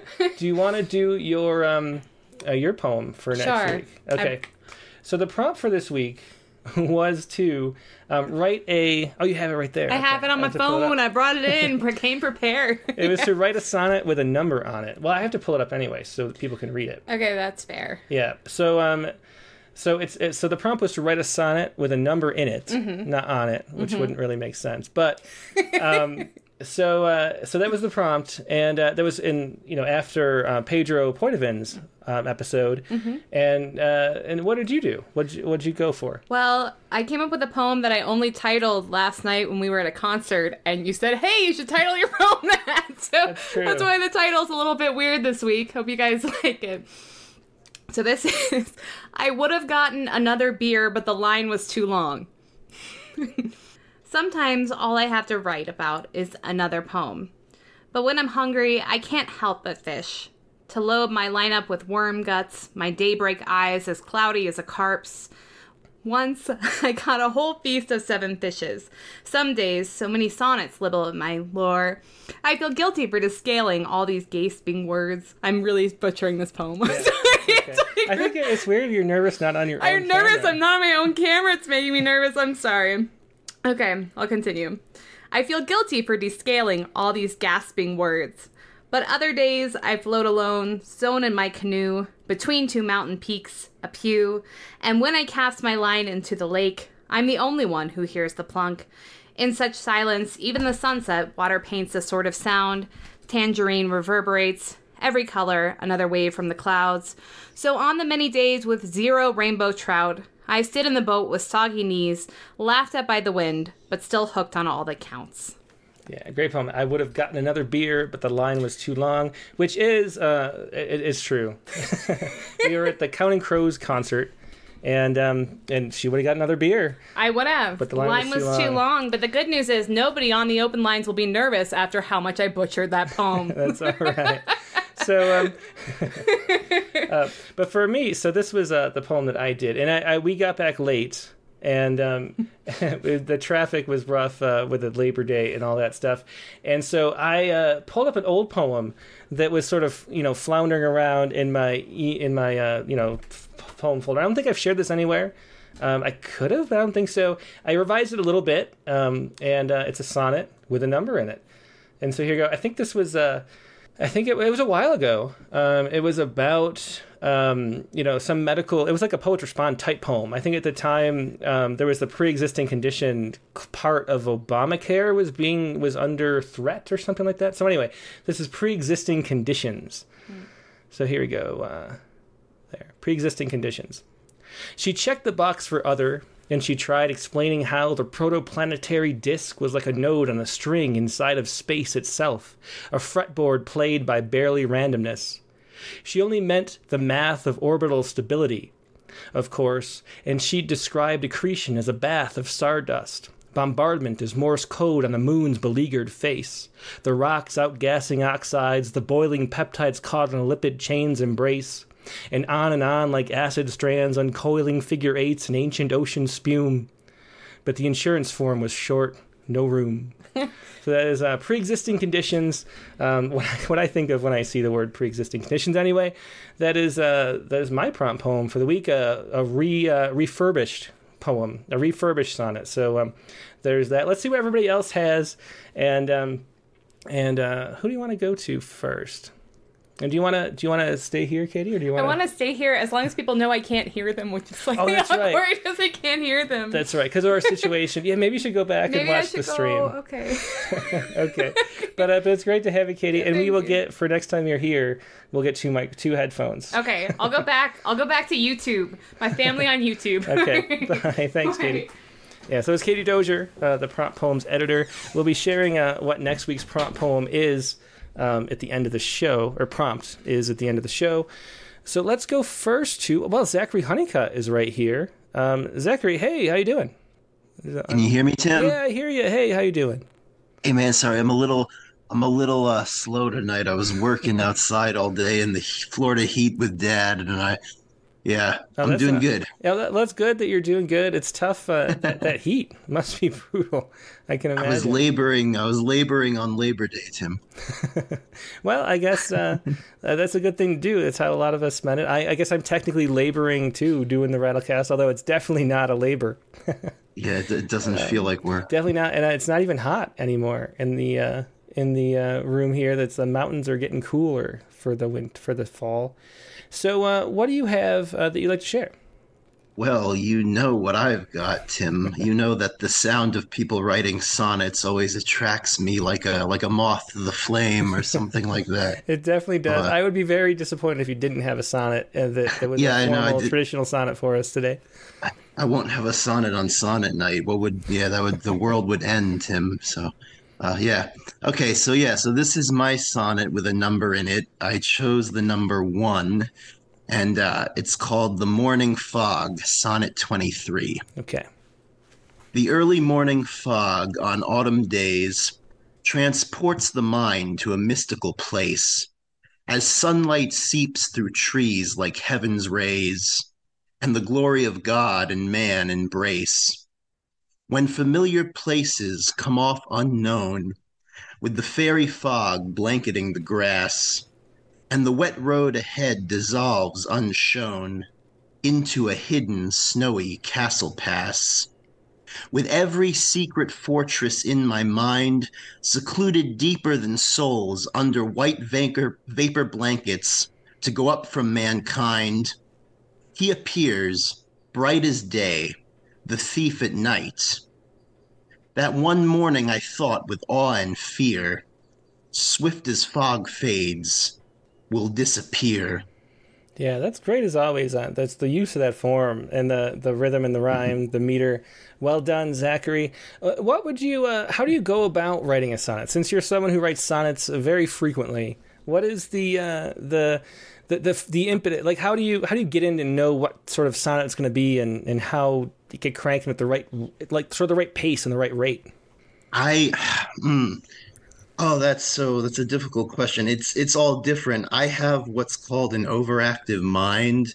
So like I'm, I get ideas all the times as far as like the material of the poem. Like I said, the first sonnet that I ever got published, which I believe was like a Spenserian sonnet.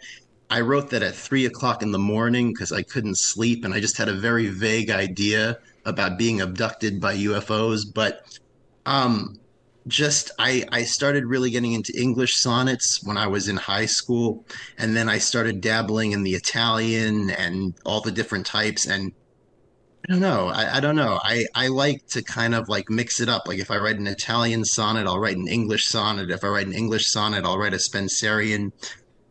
But you know, know, I you know really going have, in like, a- what you're going to do. Not all the time. No, Yeah. I, I sometimes I have like a like a sometimes I feel like the best the best way to do it is not to put that pressure on yourself. I think it's almost like developing a relationship with anything. You know, if you get to know someone better, uh, you get used to them and you get very comfortable. And I feel like that's the way the writing method is for me. Like I've been writing since I was six years old when I used to dictate stories to my grandma and just you know, doing it over again, sometimes not having a pre planned uh, thought, you know, just like a very vague idea. I'll just, I'll just kind of go into it and write and see what happens. Yeah, hmm that, that's really, Yeah. Yeah. Well, very cool. Well, thanks as always. It was a perfect uh, Yeah. prompt for you, Zachary. It's good to see you as always. Yeah, it's great to see you guys. I'll see you guys next week. And uh, next week, I got to play catch up because I promised all of you guys that I was going to read that glossa that I had started Oh, writing on right. the Fox Mhm. feed, but Yeah. I never did. And Emily called me out on it. So, Emily, if you're watching next week, I'll be reading that glossa. So, yeah, stay tuned. That's just for you. Excellent. Looking forward to it, Zachary. Always a pleasure. Yeah. You guys later. Take care. Bye bye. Uh, Zachary Honeycutt with uh, um, the sonnet. I already pulled up. I can't remember the name, but it was a great, great sonnet by Zachary Honeycutt. Let's go to uh, Nivedita Karthik next before she's got to run to work. Hey, Nivi, how you doing? Hey Tim, I'm doing good, thank you. How about you? I'm doing great. It's a really fun day. I, I love the episode and uh, I love the, the prompt. Looking forward to uh, seeing what you've got for us. So what'd good you do? So what do you have for I us? I have a prompt. Yeah. I have a prompt but sadly I couldn't control myself to just one number. Well, I know you have a sciencey bent, so I wouldn't expect anything less. Uh, you know, once you get it, the numbers going, they just don't stop. That they don't. Okay, well, I've got it up for Um, everybody so at home. called- Uh, is there anything you want to say about it before you read it? Um, I think it sort of speaks for itself. Okay, well, let's hear it then. So it's called I'm Still Waiting. I'm still waiting. Numbers are kind and willing to tally anything you set your mind to. Five crows on a tree, six cats in a back alley, one door to a room, and three letters in you. There are more thoughts in my head than stars in the sky. 26 letters whirl through my mind, trying to frame those words needed to get by and hold together those bonds that bind. Six inches is how far you sit from me, close enough to touch, but too far away to hold. Yet you might well be in the Andromeda galaxy, watching the space-time continuum between us unfold. This time round, though, your numbers fall one word short of the two, the two needed to get me out of the blue. Oh, that's a great ending. I love that. Yeah, wonderful. I'm still waiting by Nivedita Karthik. Love the rhyme too. Thanks for sharing that, Nivi. Thank you, Tim. Have a lovely evening. Yeah, have a great day. Thank you. Yeah, st- I'm still waiting by Nivedita Karthik. Uh, next, let's go to um, Deb T. Hi, Tim. Hey, Deb, how are you tonight? I'm doing all right. I love the show, the interview. I liked the uh, poets respond. I loved Elizabeth's um, poem, so really enjoying it. And then I like in all these sonnets.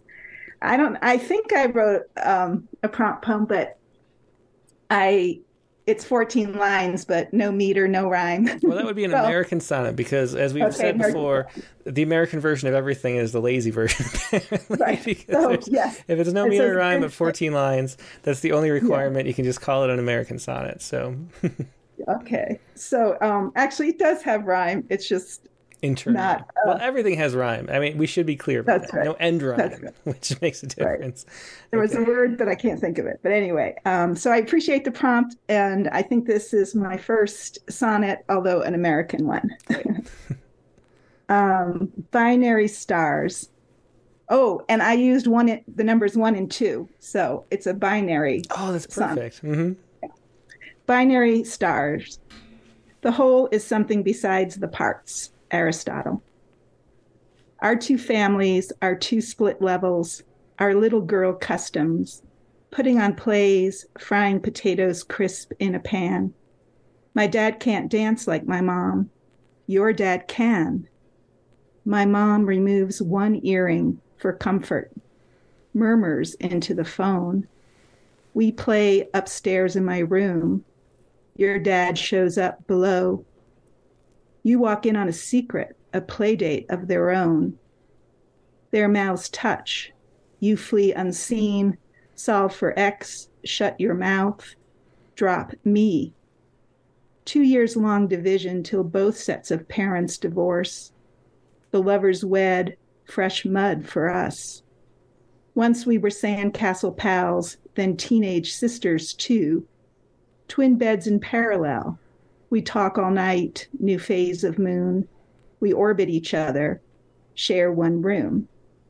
Oh, that's great. Yeah, the the end, the rhyme there in the last couplet, perfect for a binary star, and great extended metaphor throughout the poem. Yeah, thanks for sharing that, Deb. You're welcome. I had a uh, a best friend who became my stepsister. yeah, wonderful. Yeah, that's great. That can happen. yeah, well, thanks for sharing it. Wonderful, uh, wonderful American Sonnet commemorating that. All right, thank okay, you. Bye. That was Deb Tenenbaum with uh, Binary Stars. Let's go to Mary Lisa uh, Dominicius next. Hi, everybody. Hey, how you doing? Can you hear me? Yeah, we hear you great. I'm. I'm. Yeah, I'm really happy to be um, live tonight with you guys. Yeah, I've, it's been a I've bit. been It's keeping nice up. to see you. Mm-hmm. Yeah, I'm, I'm always a few days behind, but I have been keeping up with both the uh, the Twitter feeds, the um, the Katie Dozier uh, podcast, Mm-hmm. which is really fun on Thursdays, Yeah, it definitely is. and then on Fridays the critique of the week, and then on Mondays the reading. Yeah, well, we're going to talk. I should have mentioned uh, while we were uh, while she was here, but this week we're doing uh, prompt poems. So we're going to be talking about the process of uh, narrowing them down, what we picked, and then uh, also just prompt poems in general and how fun it is to you know that's the current issue of Rattle too.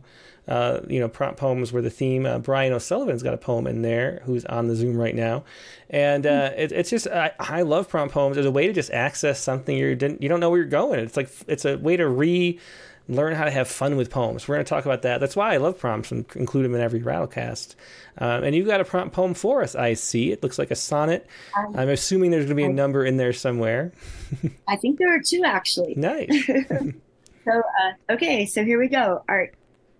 So I stuffed my dead pet and read carrion poems into a folder with my best sex poems, my welcome to the next millennium poem, my suicide, PMS, and testosterone poems. Those are my do you believe in ghosts, in Satan or God or people or love poems, as well as my grieve, leave when you must but sing as you are capable poems. I stood at the podium with why, five litanies, and the rant of 10,000 voices in my voice, witnesses vying to testify, attempting to empty silence with the sound of song. We sing as we scrape the scum of love from the heart. It's how art is won. Oh, that's a beautiful. I love that sonnet. That was art, and uh, I love the especially the, repetition of poems up the beginning and that the movement there. Excellent work. Thanks for sharing that, Mary Lisa. Thank, thank you for listening. Yeah, always a pleasure. Glad you could join us live. Thank you. Yeah, uh, there was uh, Mary Lisa Denominicius with uh, art. Uh, wonderful high, si- uh, sonnet. And let's see, we got Joe Nolan next. Hi, Tim. How's it going? Hey, Joe, it's great to see you. It's been a while since we have. It's Yeah, been, it's been uh, a I'd say while. like six months maybe or something. What you been up to? Same old, same old. Still pu- writing, still publishing. Well, excellent. So, what do you have to share? Fly fishing. Excellent. Here, let me uh, give me one second. Explain what this is about while I put it in a. It's a little too small to uh, share the screen like we were. Okay, so so uh, so what's this about? It's not really about anything. It's sort of an images type of poem. Interesting. Okay, It, the image of fly fishing, I guess you would say. excellent. Well, let's hear it. Go ahead. Okay. Fly fishing. We fancy ourselves able to fish and fly at the same time. Fly fishing, they call it, where we stand in waders up to our waist, amid the flowing current, whipping cloud lines over water, conjuring fish to rise. Ah, excellent. Um, it's not something I do. I assume maybe you've been gone out fishing, Joe. Is that right? Not recently, but I used to. Uh, well, it sounds like fun. Hope you get out again soon. Uh, that's a great, great poem. The sounds are always wonderful. Love how you read, Joe. Thanks, Tim. Yep. Thanks. Take care. Mm, Bye. Joe Nolan with fly fishing. Uh, Nate Jacob is here next. Howdy, howdy. Hey, Nate. Yeah, good to see you. Good to be seen. Great show tonight. Thank you. And so, what you got for us? I uh, went ahead and, against my better judgment, went with the prompt poem. Ah, okay. I even tried to uh, do with the strict meter, Strict meter. Nice. pretty strict rhyme. Nice. Okay. A Is this the uh, first time you've written a sonnet in meter and rhyme? Uh, no, in fact, uh, the first time I ever sent a poem to you for the critique of the week Ah. hmm was this fluttery old language. Oh, interesting. Oh, it was, I thought it was great, but uh, continued writing poetry. Now I'm, now you'll see I'm no better though. So. That's not true at all. Okay, let's let's hear this poem now. all right, it's, it's called uh, "So Much to Say, So Little Time." Seems poetry has always served me well since I first learned that words were more than words, since I discovered swoon and kiss and tell. It started back when spiders, whey, and curds gave way to weak attempts at metered rhyme in hopes the girl would go to prom. And then in college, Prufrock, Frost, Neruda, Stein convinced me that I needed that I'd need to look again. I didn't. Life led on to life without me sensing music and the way some lines could speak precisely to the thing about how poems could bring light in trying times. Then, 47 years of reading past, I took to writing poetry at last. And that has made all the difference. that is great. I love that uh, use of the last line. And this the poem, the meter and rhyme sound great. They really do. Hey, I, I tried. It Yeah, was uh, well, excellent it work. A full week, and I'm not kidding. I was I was writing up until the show started. Yeah. Well, I'm so glad it, uh, glad it was worth the effort. Thanks, Nate. Yeah. Thank you. Yep. Bye. So Nate Jacob with uh, so much to say, and that's a really clever way to end the poem too. I like that. Um, let's go to Mark Grinier next. Hi, Tim. Hey, Mark. The uh, this this is a, a, a, uh prompt poem, and it has one number in it. And that number, by the way, is one. uh, it's called Rod Rhodomontade. Interesting. I'm trying to pull it up. Let me see. Uh, let me look over. Did you uh, submit it already? I sent it to to the to the to the uh, submission window. Okay, perfect. Let me just pull it up. I didn't have that up yet. There we go. One of the first ones in for this month. Um, and what, so, what is this word? I don't, I've never heard of that. Uh, it's a hangover from the last week where we did the word from the dictionary. Ah, okay. It means it means a boast of Uh-huh. sorts. Very interesting. Okay, I never. I, a word, word I get to learn today. Thank you. A, squirrel attacked my porch, my plastic bin, the one I've kept for years to hold birdseed away from hungry beasts who still went in, to steal my stash and thereby ease their greed with seed, indulge that vice impelling one to place their needs above the norms of law, to force desired outcomes, then be done, no matter how that act may scamp the craw of every bird that flies to fill its beak with seeds, my joy in songs grown fat. Excuse me, my joy in songs grown fat on backyard needs, which flock to fill my days again with ease. This poem with empathy, not hard for for this modern man to opine about how to about today, which rodents eating plastic steal away. Well, that one didn't work well at all. I thought it did. I, I mean, the the I love that ending. The the the today steal away uh, rhyme there with the rodents eating plastic. You know, it's uh, definitely uh, something this time. Oh, we got a bunny outside. Hi, bunny. Anyway, there really is. I wish I could get the camera. He's staring at me. Hey. anyway, um, bunnies aren't rodents, though. I don't think, right? Yes, they are. Are they a They're rodent? rodent. Yeah, Interesting. rodent. All right. Well, when called, And, and that's how that's how this rodent came about too. I was looking out my window and watching this squirrel eat my birdseed box. Well, there you go. Well, I liked it. I think it was a great poem. A rodent, rhodomonte, ro- rhoda, rhodamont, rhodomontade. Is that how you say that? Rhodom- Rhodomontade. Rhodomontade. Well, I'm I love uh, getting to learn a new word, and I do. I always love everything in, in meter and rhyme. That was great. Thanks for sharing it, Mark. Okay, thank you. Yep, take care. And Mark Grenier with a rodent rhodomontade. Let's see. Tom Barlow is next. Hi, Tim. Hey, Tom. Good to see you. Good to see you too. Um, so Well, what that you got? That's, that's something without meter or rhythm. Okay, well that would be After American last- sonnet then. Yeah, after last uh, last Thursday's uh, show about meter, I felt like I really have failed to live up to that. But Ah, that's okay. it is a it is a Labor Day poem Well, that's perfect. and a prompt, and a prompt poem. The title is 1978.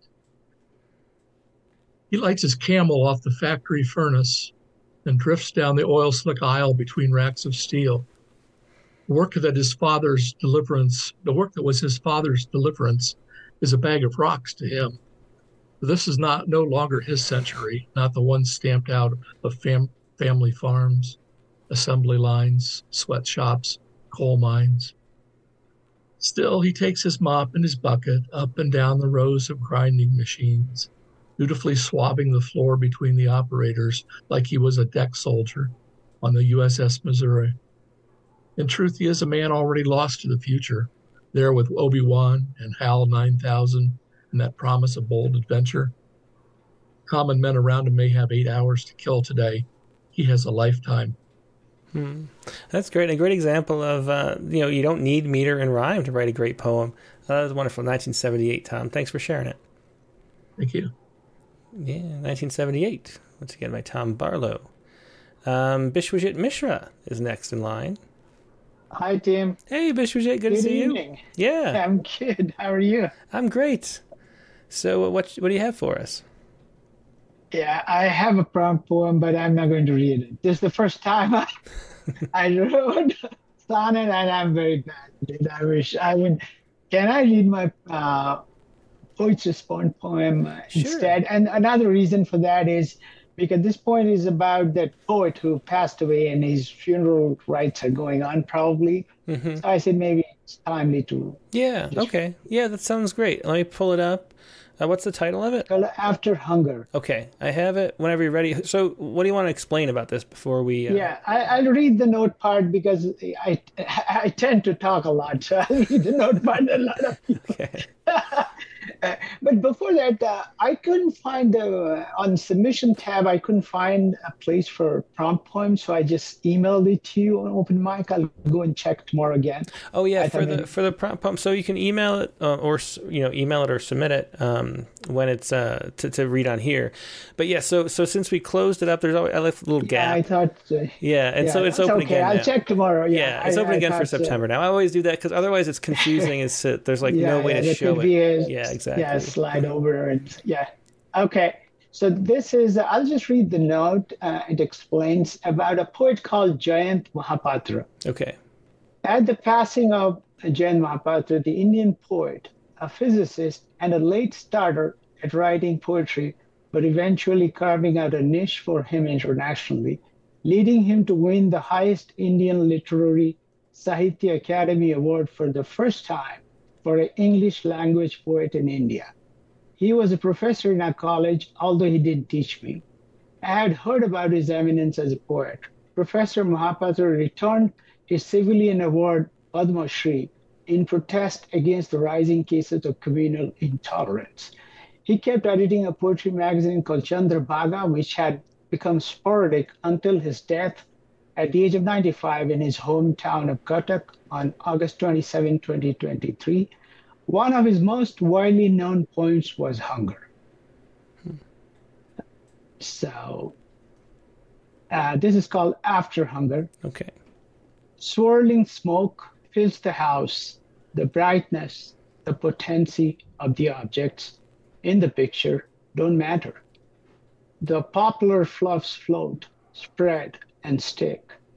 The motivation, like motivational statistics at holy places. And you wanted your antihistamine, you went under the covers with a sore throat and burning eyes and your hunger to come back with your dreams. But it was a book that could be read both ways, back to the front too, and taken into the statistics as such. Your efforts to turn the book for the guys on the other side of the table was no good because they had the book glued to the top and the table bolted. There was no other view. What good is the trophy you might have got that you thought of giving back because the giver's family had gone through a succession? Because that return also became the part of statistics in the book that was being read the other way around, back to the front. You know, the mirror turns left to right. And if you didn't know, you would have an accident. The smoke keeps getting denser, like desolation, shrouds everything, and they pronounce you dead. Yes, pronounced. Because when you're dead, you need help, I guess. Hmm. A really interesting poem, and, and uh, we showed a picture of um, Jayanta Mahapatra um, on the screen a little bit of when that article came up. Um, great, yeah, touching, uh, touching poem in memory of a great poet. Yeah, at the very late age, he returned his. I mean, he he joined other poets too, mm-hmm. writers basically. Yeah. Mm-hmm. So he returned like everywhere, any part of the world you see people do that. So, yeah, yeah. Well, that's great. I, I, love you know yeah. something another uh, poet to learn about. So that's wonderful. A physicist too, which is fun. Oh, he was actually he was mostly he was rejected everywhere in India. Oh, really? Because he, he was different. He started writing in mid 40s or mm-hmm. something. Oh, wow. And he was from a smaller town. Mm-hmm. So he sent those paper, you know, by mail, snail mail, and they rejected him. There are not many magazines. Mm-hmm. Only after he got accepted in mostly in American journals, mm-hmm. like uh, Kenyon Review, New Yorker, Hudson Review, and Poetry Foundation magazines oh, wow. everywhere. Then he got recognized in India. So that's why he started that magazine. He said, I mean, it was very expensive and time consuming to mail those things. Mm-hmm. And he he was the first one to get that Sahitya Akademi as an English language poet in India. Uh-huh. That's how people noticed it. Wow, that's that's and really. Hunger was one of the poem. If you get a chance, read that poem. It's a very. I mean, most of these poems were about uh, the lifestyles the local people mm-hmm. we lived with, and Hunger is a very strong I mean, you can say it's a social political poem. Yeah. Mm-hmm. It's one page poem. yeah. Well, we'll definitely. We'll take a look at it. Thanks yeah. so much for sharing that, Bishwajit. It's fascinating. Thank you. Yeah. Have a good night. Yeah, you too. Thank you. Yeah, it was Bishwajit Mishra. If we have time, maybe I'll, I'll pull up that poem and, and read it. Um, but we got a lot of people to get through. Uh, Dick Westheimer. Yeah, yeah, I can mail that to you if that helps you. If you have time at the end, you can read it. It's really a beautiful poem. Yeah, yeah, yeah. Email it to me, and I'll I'll read it if there's time at the end of the show for sure. Yeah, at least you can read yourself. well, I definitely will that either way. But thank yeah, thanks, yeah. Patricia. Yeah, no problem. Okay. Thank you. Yeah, thanks. Yeah. So next up is uh, Dick Westheimer. Hey Tim. Hey Dick. Yeah, how are you tonight? I am doing well. Another, another really fine interview. I, I, I just was so inspired by that brevity. When I grow up, I want to write like that.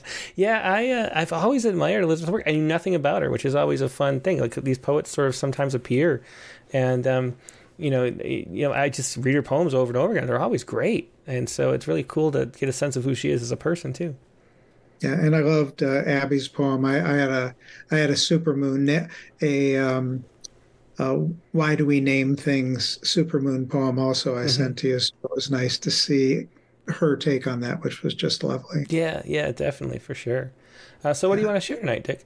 Uh, so I sent you a um, prompt poem, believe mm-hmm. it or not. I was oh. going to read the Supermoon poem after reading Abby's, but I was out on a run today, and you know you can't help it when the when the poetry stick hits you. You gotta.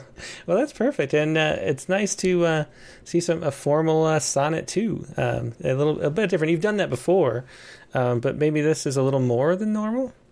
Yeah, well, let's just say that I was not happy that Katie came up with this prompt and that we had the the uh, the uh, rhythm and and beat issue on oh it was too much pressure. So but but i gave it a shot and mm-hmm. uh, i've not sent it through the portal because it needs a lot of work to tighten it up into yeah. a real well there's a whole month for that one like i was saying. So this is going to count as the september submission and then we'll we'll publish it one at the end of uh, at the beginning of october. So this is the window for it.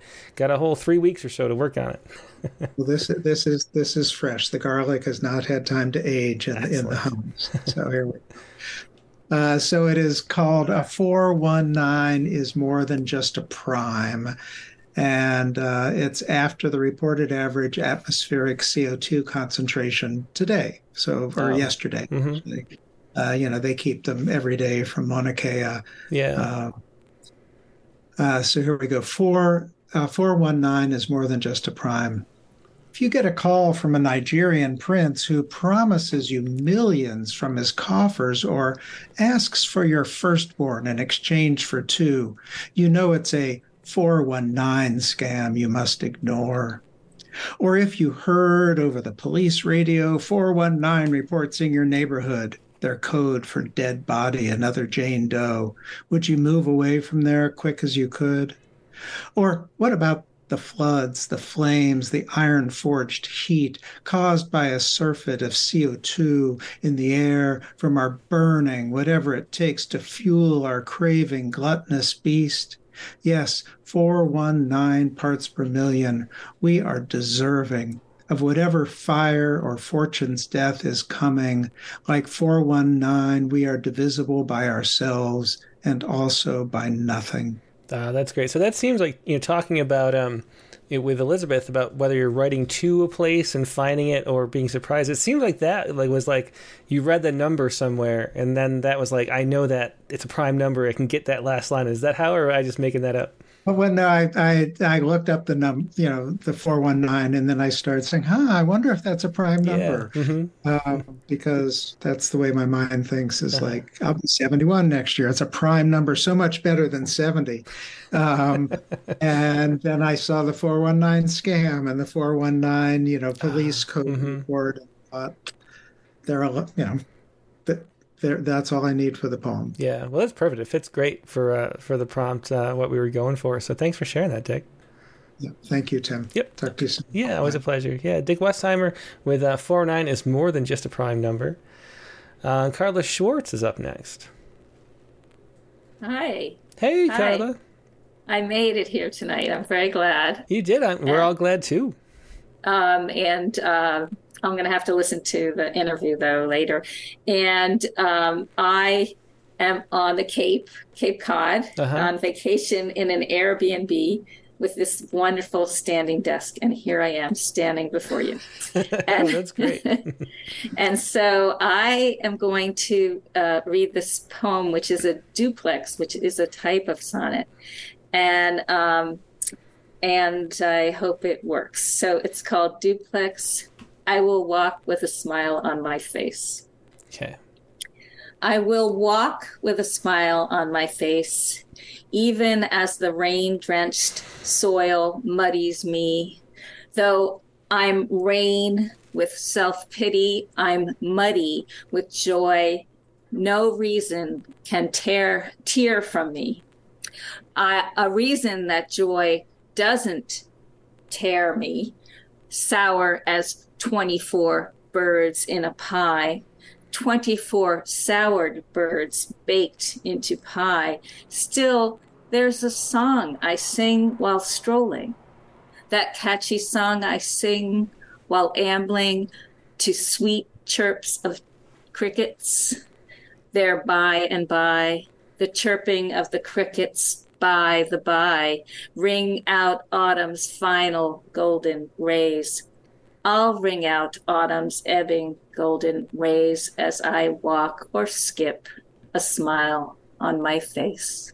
Yeah, excellent. Duplex, I will walk with a smile on my face. The duplex is a form I'm not all that familiar with. I think it was was it Jericho Brown that, that invented yes. it? And then Yeah, so it's yeah. it's a kind of sonnet. Mm-hmm.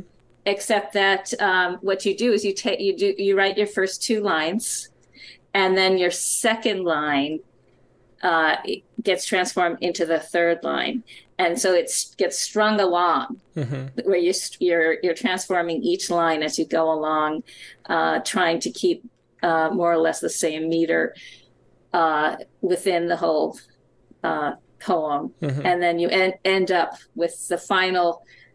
The final line is going to be uh, something that is reflected upon the first line. That's, very interesting. And I didn't know, I, I, it occurs to me now that it's 14 lines, but I didn't think of it as a sonnet either. That's interesting. And then, and then the, so it's sort of a bit of a ghazal, a bit of a pantoum, and a bit of a sonnet all like mixed together into a, a duplex, a very interesting form. Uh, it seems tough to write. it, it is challenging. Mm-hmm. So anyway, uh, thank you again, and I'll see you soon. Yeah, take thanks. care. Thanks. Have a great vacation. Oh, thank you. Yeah. Right. All bye bye. Take care, Carla. It's like Carla Schwartz with a duplex. I will walk with a smile on my face. Uh, Laura Berg is up next. Hi, hello. Hey, Laura. Good to see well, you.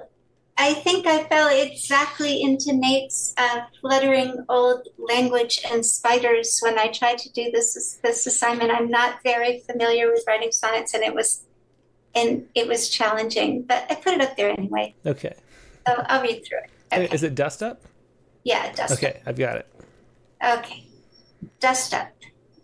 An hour, and Spider tethered 16 books, though it looks as if for 60 years she'd taken pains to stitch shut my poetry collection in her tangled web of seeming imprecision.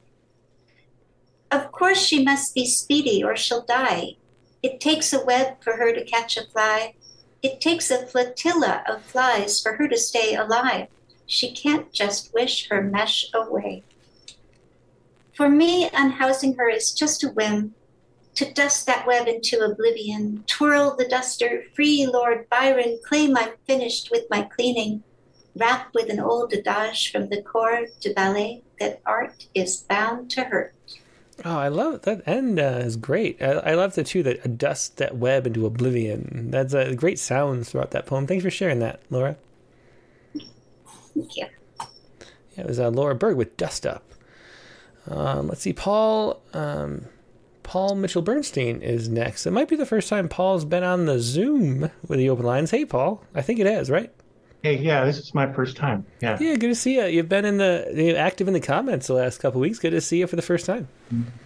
Yeah, nice to meet you. Uh, sort of in, in person. And yeah. Uh, yeah, I'd like to thank you for doing this. This is fantastic. When I, I started submitting to journals and stuff for, you know, publications, including Rattle, you know, and it seemed you were, you were like this untouchable, like, uh, you know, and rejection after rejection after rejection, not just from you, but I always was like, you know, how come they don't say like, they're like, oh, it's not what we're looking for. But so when I saw this opportunity to um to be able to interact with an editor and find out, uh, yeah, learn something. So it's been fantastic. Oh, I appreciate to hear. Yeah, I mean that's that's what making yourself available.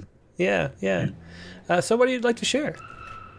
Okay, so I'm sharing uh, this sonnet called "The Clear Blue Sky." Mm-hmm. Um, I uh, this was tough. I wasn't gonna submit. I, I couldn't, but um, due to the time of year, I woke up this morning and there was uh, some videos in my YouTube feed uh, about this subject, and the and the premise is kind of cliche, um, but I managed to write a sonnet, so I figured that's worth something. Um, so I decided to submit it. So it's it's sort of a mentalist trick too, because the number is supposed to be implanted into your mind without me actually saying. A mentalist trick. Let's talk about that in a second, but let's hear the sonnet first. yeah, so it's called the Clear Blue Sky. That beautiful morning in September in a Hudson Valley village one hour north of New York City, I remember the sky an endless blue and cloudless tower. As clear as I recall the sick, falling feeling in my heart when I heard the news and the souls torn, sudden, lost, and searching for the ones they loved so, shocked and confused.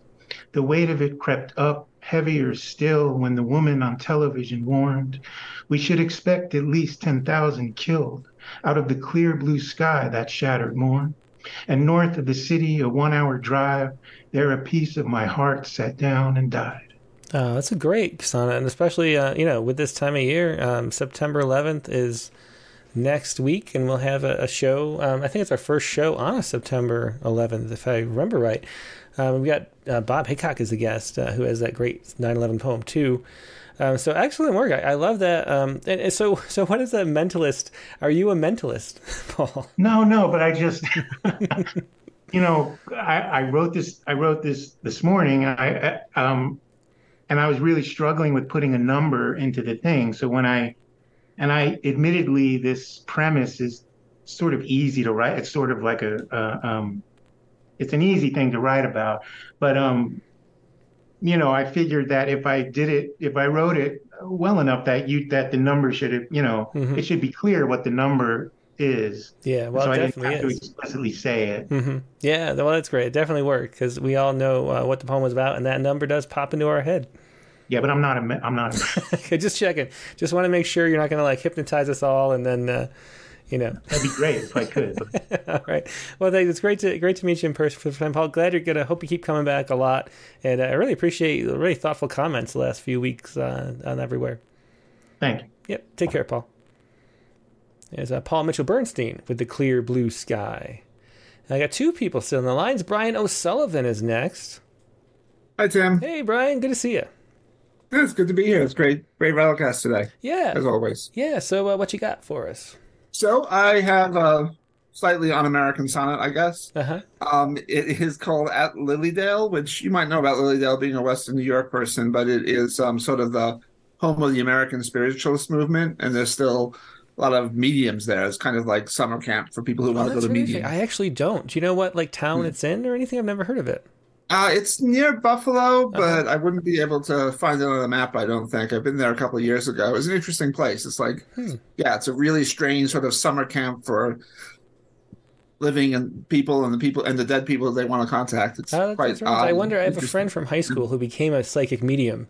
Um, Oh, really? And I wonder if maybe she went there. That's that's interesting. Yeah, I wouldn't Yeah. be surprised. So at Lilydale. Yeah. Okay. And for some reason, I did this in tet- tetrameter. It's weird, but anyway, uh, at Lilydale, if she sees the numbers two and four around my dad, I might have to believe. I joked to our friends about an hour before I saw my medium, Eve, in her parlor all mauve and bone. I'd been grinning broadly when I said it, but now as I put away my phone and listened to the psychic from Reddit, breathing my dad in twos and fours, the numbers of our house, his locker, Carlisle, his winning ticket, and more, it came, you know, as a bit of a shock for a skeptic like me. I still can doubt, but there's a lot that I don't know about. Oh, that's great. I love the tetrameter sonnet. It's a it's a great. You know, I was because I was late. We got stuck in traffic, and I was thinking I might have to do a dimeter sonnet. That's the only way I'm going to get one out by the time the show happens. But tetrameter sonnets are wonderful. I really like the. Uh, I think pen, you don't have to get stuck on the pentameter because uh, it I works felt other like it ways just too. sounded too like trippy, like light poetry, and I don't know if I really meant it to sound that way, but you know, I think out- it works. There's a nice contrast to that part. Yeah, at Lilydale, and I'm gonna have to look that up. And maybe next time I'm uh, back home, I'll have to check that out because it sounds interesting. really interesting place. Yeah. Yeah. Well, thanks for sharing that, Brian. It was great. Thank you. Yep. Take care. So Brian O'Sullivan with At Lilydale, and uh, one left. Uh, Amanda Youngbar is here. Hi. Hey, Amanda. Great, great to see you. I, I think have you been on once before, or just the first time? This is my first time. Oh well, well, I'm so glad you can join us. I sorry to make you wait. Usually, if someone's the first time, I try to get them in right away. But I only just saw uh, you there, and I thought maybe you'd been on before because it looked a little familiar in the name. But it's great to see you. It, it's good to see you too. I enjoyed the show, and um, I'm going to read uh, my attempt at the prompt poem. Mm-hmm. It's a little rough, but here goes. Well, that's great. These are all hot off the presses, which is what is part of what makes it so fun to get to see uh, new stuff. So let's hear it. Triskaidekaphilia. Numerologically, four. I love the number 13. The superstitions surround me like blessings that frighten off the faint of heart and the yellow bellied. Oh, Friday the 13th, day of my birth. Oh, Friday the 13th, anniversary of my mom and pop. Oh, Friday the 13th, how you bring me luck. Mrs. Pamela Voorhees is a horror villainess who Alice Hardy heroine decapitates. Oh, Friday the 13th. Oh, lucky day for Alice. Oh, forgotten 13th floor. Oh, tarot card of death. In you I am reborn. I invoke the number 13. Oh, very interesting poem. That's uh, Triskaidekaphilia, which would be, of course, the love of 13, I guess. Because I guess Triskaidekaphobia is uh, the fear of 13. And that very interesting to have a poem as a spell, too. Because we have uh, Annie Finch is the ge- or the poet in the uh, winter issue that I just interviewed. She is the poetry witch, and uh, she writes, um, you know, mostly in form and sort of incantation spells as poetry. Uh, it's really fascinating talking to her. Um, cool to hear that poem. Um, and Amanda, where are you uh, calling from? I forgot to ask before uh, before you go. Oh, uh, uh, Maryland. Ah, very cool. Well, it's great to see you. I hope you join us again soon. It's really fun to see new faces all the time. Okay. Yep. Thank you. Take care. There's Amanda Youngbar with a triskaidekaphilia. I said it right that time, at least. Um, let's see. We are about out of time, and let's uh, let's go to let's read um, uh, this poem "Hunger," which uh, Bishwajit Mishra uh, shared. We do have a little bit of time left. Let's do that. This is uh, Jayanta Mahapatra, um, uh, born uh, 1929 in Cuttack, India um, and became a physicist and poet, which is fascinating. And here is his famous poem, Hunger. So we'll take a look at this. Uh, here we go. Hunger. So this goes with Bishwajit's poem earlier. Hunger. It was hard to believe that The flesh was heavy on my back. The fisherman said, Will you have her? carelessly, trailing his nets and his nerves, as though his words sanctified the purpose with which he faced himself. I saw his white bone thrash his eyes. I followed him across the sprawling sands, my mind thumping in the flesh's sling. Hope lay, perhaps, in burning the house I lived in. Silence gripped my sleeves, his body clawed at the froth, his old nets had only dragged up from the seas. In the flickering dark, his hut opened like a wound. The wind was I, and the days and nights before. Palm fronds scratched my skin. Inside the shack, an oil lamp splayed the hours bunched to those walls. Over and over, the sticky soot crossed the space of my mind. I heard him say, My daughter, she's just turned fifteen. Feel her. I'll be back soon. Your bus leaves at nine. The sky fell on me in a father's exhausted while. Long and lean, her years were cold as rubber. She opened her wormy legs wide. I felt the hunger there, the one, the other one, the fish slithering, turning inside. A great rhythm, great poem there, Hunger. And again, that was um, by uh, Jayanta Mahapatra, who just passed away not too long. His funeral uh, might be going on right now, says Bishwajit. So excellent to be able to share that poem. To look at more of his work, that was wonderful. Hunger. And uh, that's going to wrap up the show for today. Let's do the Saiku really quickly. Um, and the Saiku this week is based on a story that I saw um, earlier today. This is uh, from the University of Kansas. And uh, here we go. This is uh, study demonstrates adding complex component of milk to infant formula confers long-term cognitive benefits. And so uh, these researchers looked at what was inside infant formula and did a study with that. And um, what do they call it? A um, milk fat globule membrane, an MFGM. Um, and they, when the milk uh, manufacturers um, just sort of tossed this out, they like pulled it out. It's something they don't need in there. And um, it turns out if they just left it in, it increases um, IQ over 12 months of use by five points at five and a half years of age, right there. And so this membrane has all these uh, nutrients that are, I guess, really important that we had no idea were important. That's one of the reasons why, um, you know, breast milk is better. But now knowing this, we can just keep it in the milk and um, improve um, the development of uh, milk-fed babies or bottle fed babies. And that was me. You know, I, I was raised on formula myself. So um, anytime I make a, a, uh, mistake or something, I figure I can say, well, I didn't have my um, milk fat globule membrane in my milk when I was, so I, would be five IQ points smarter otherwise. So uh, there's always that. Uh, but really, a, a wonderful um, positive news development.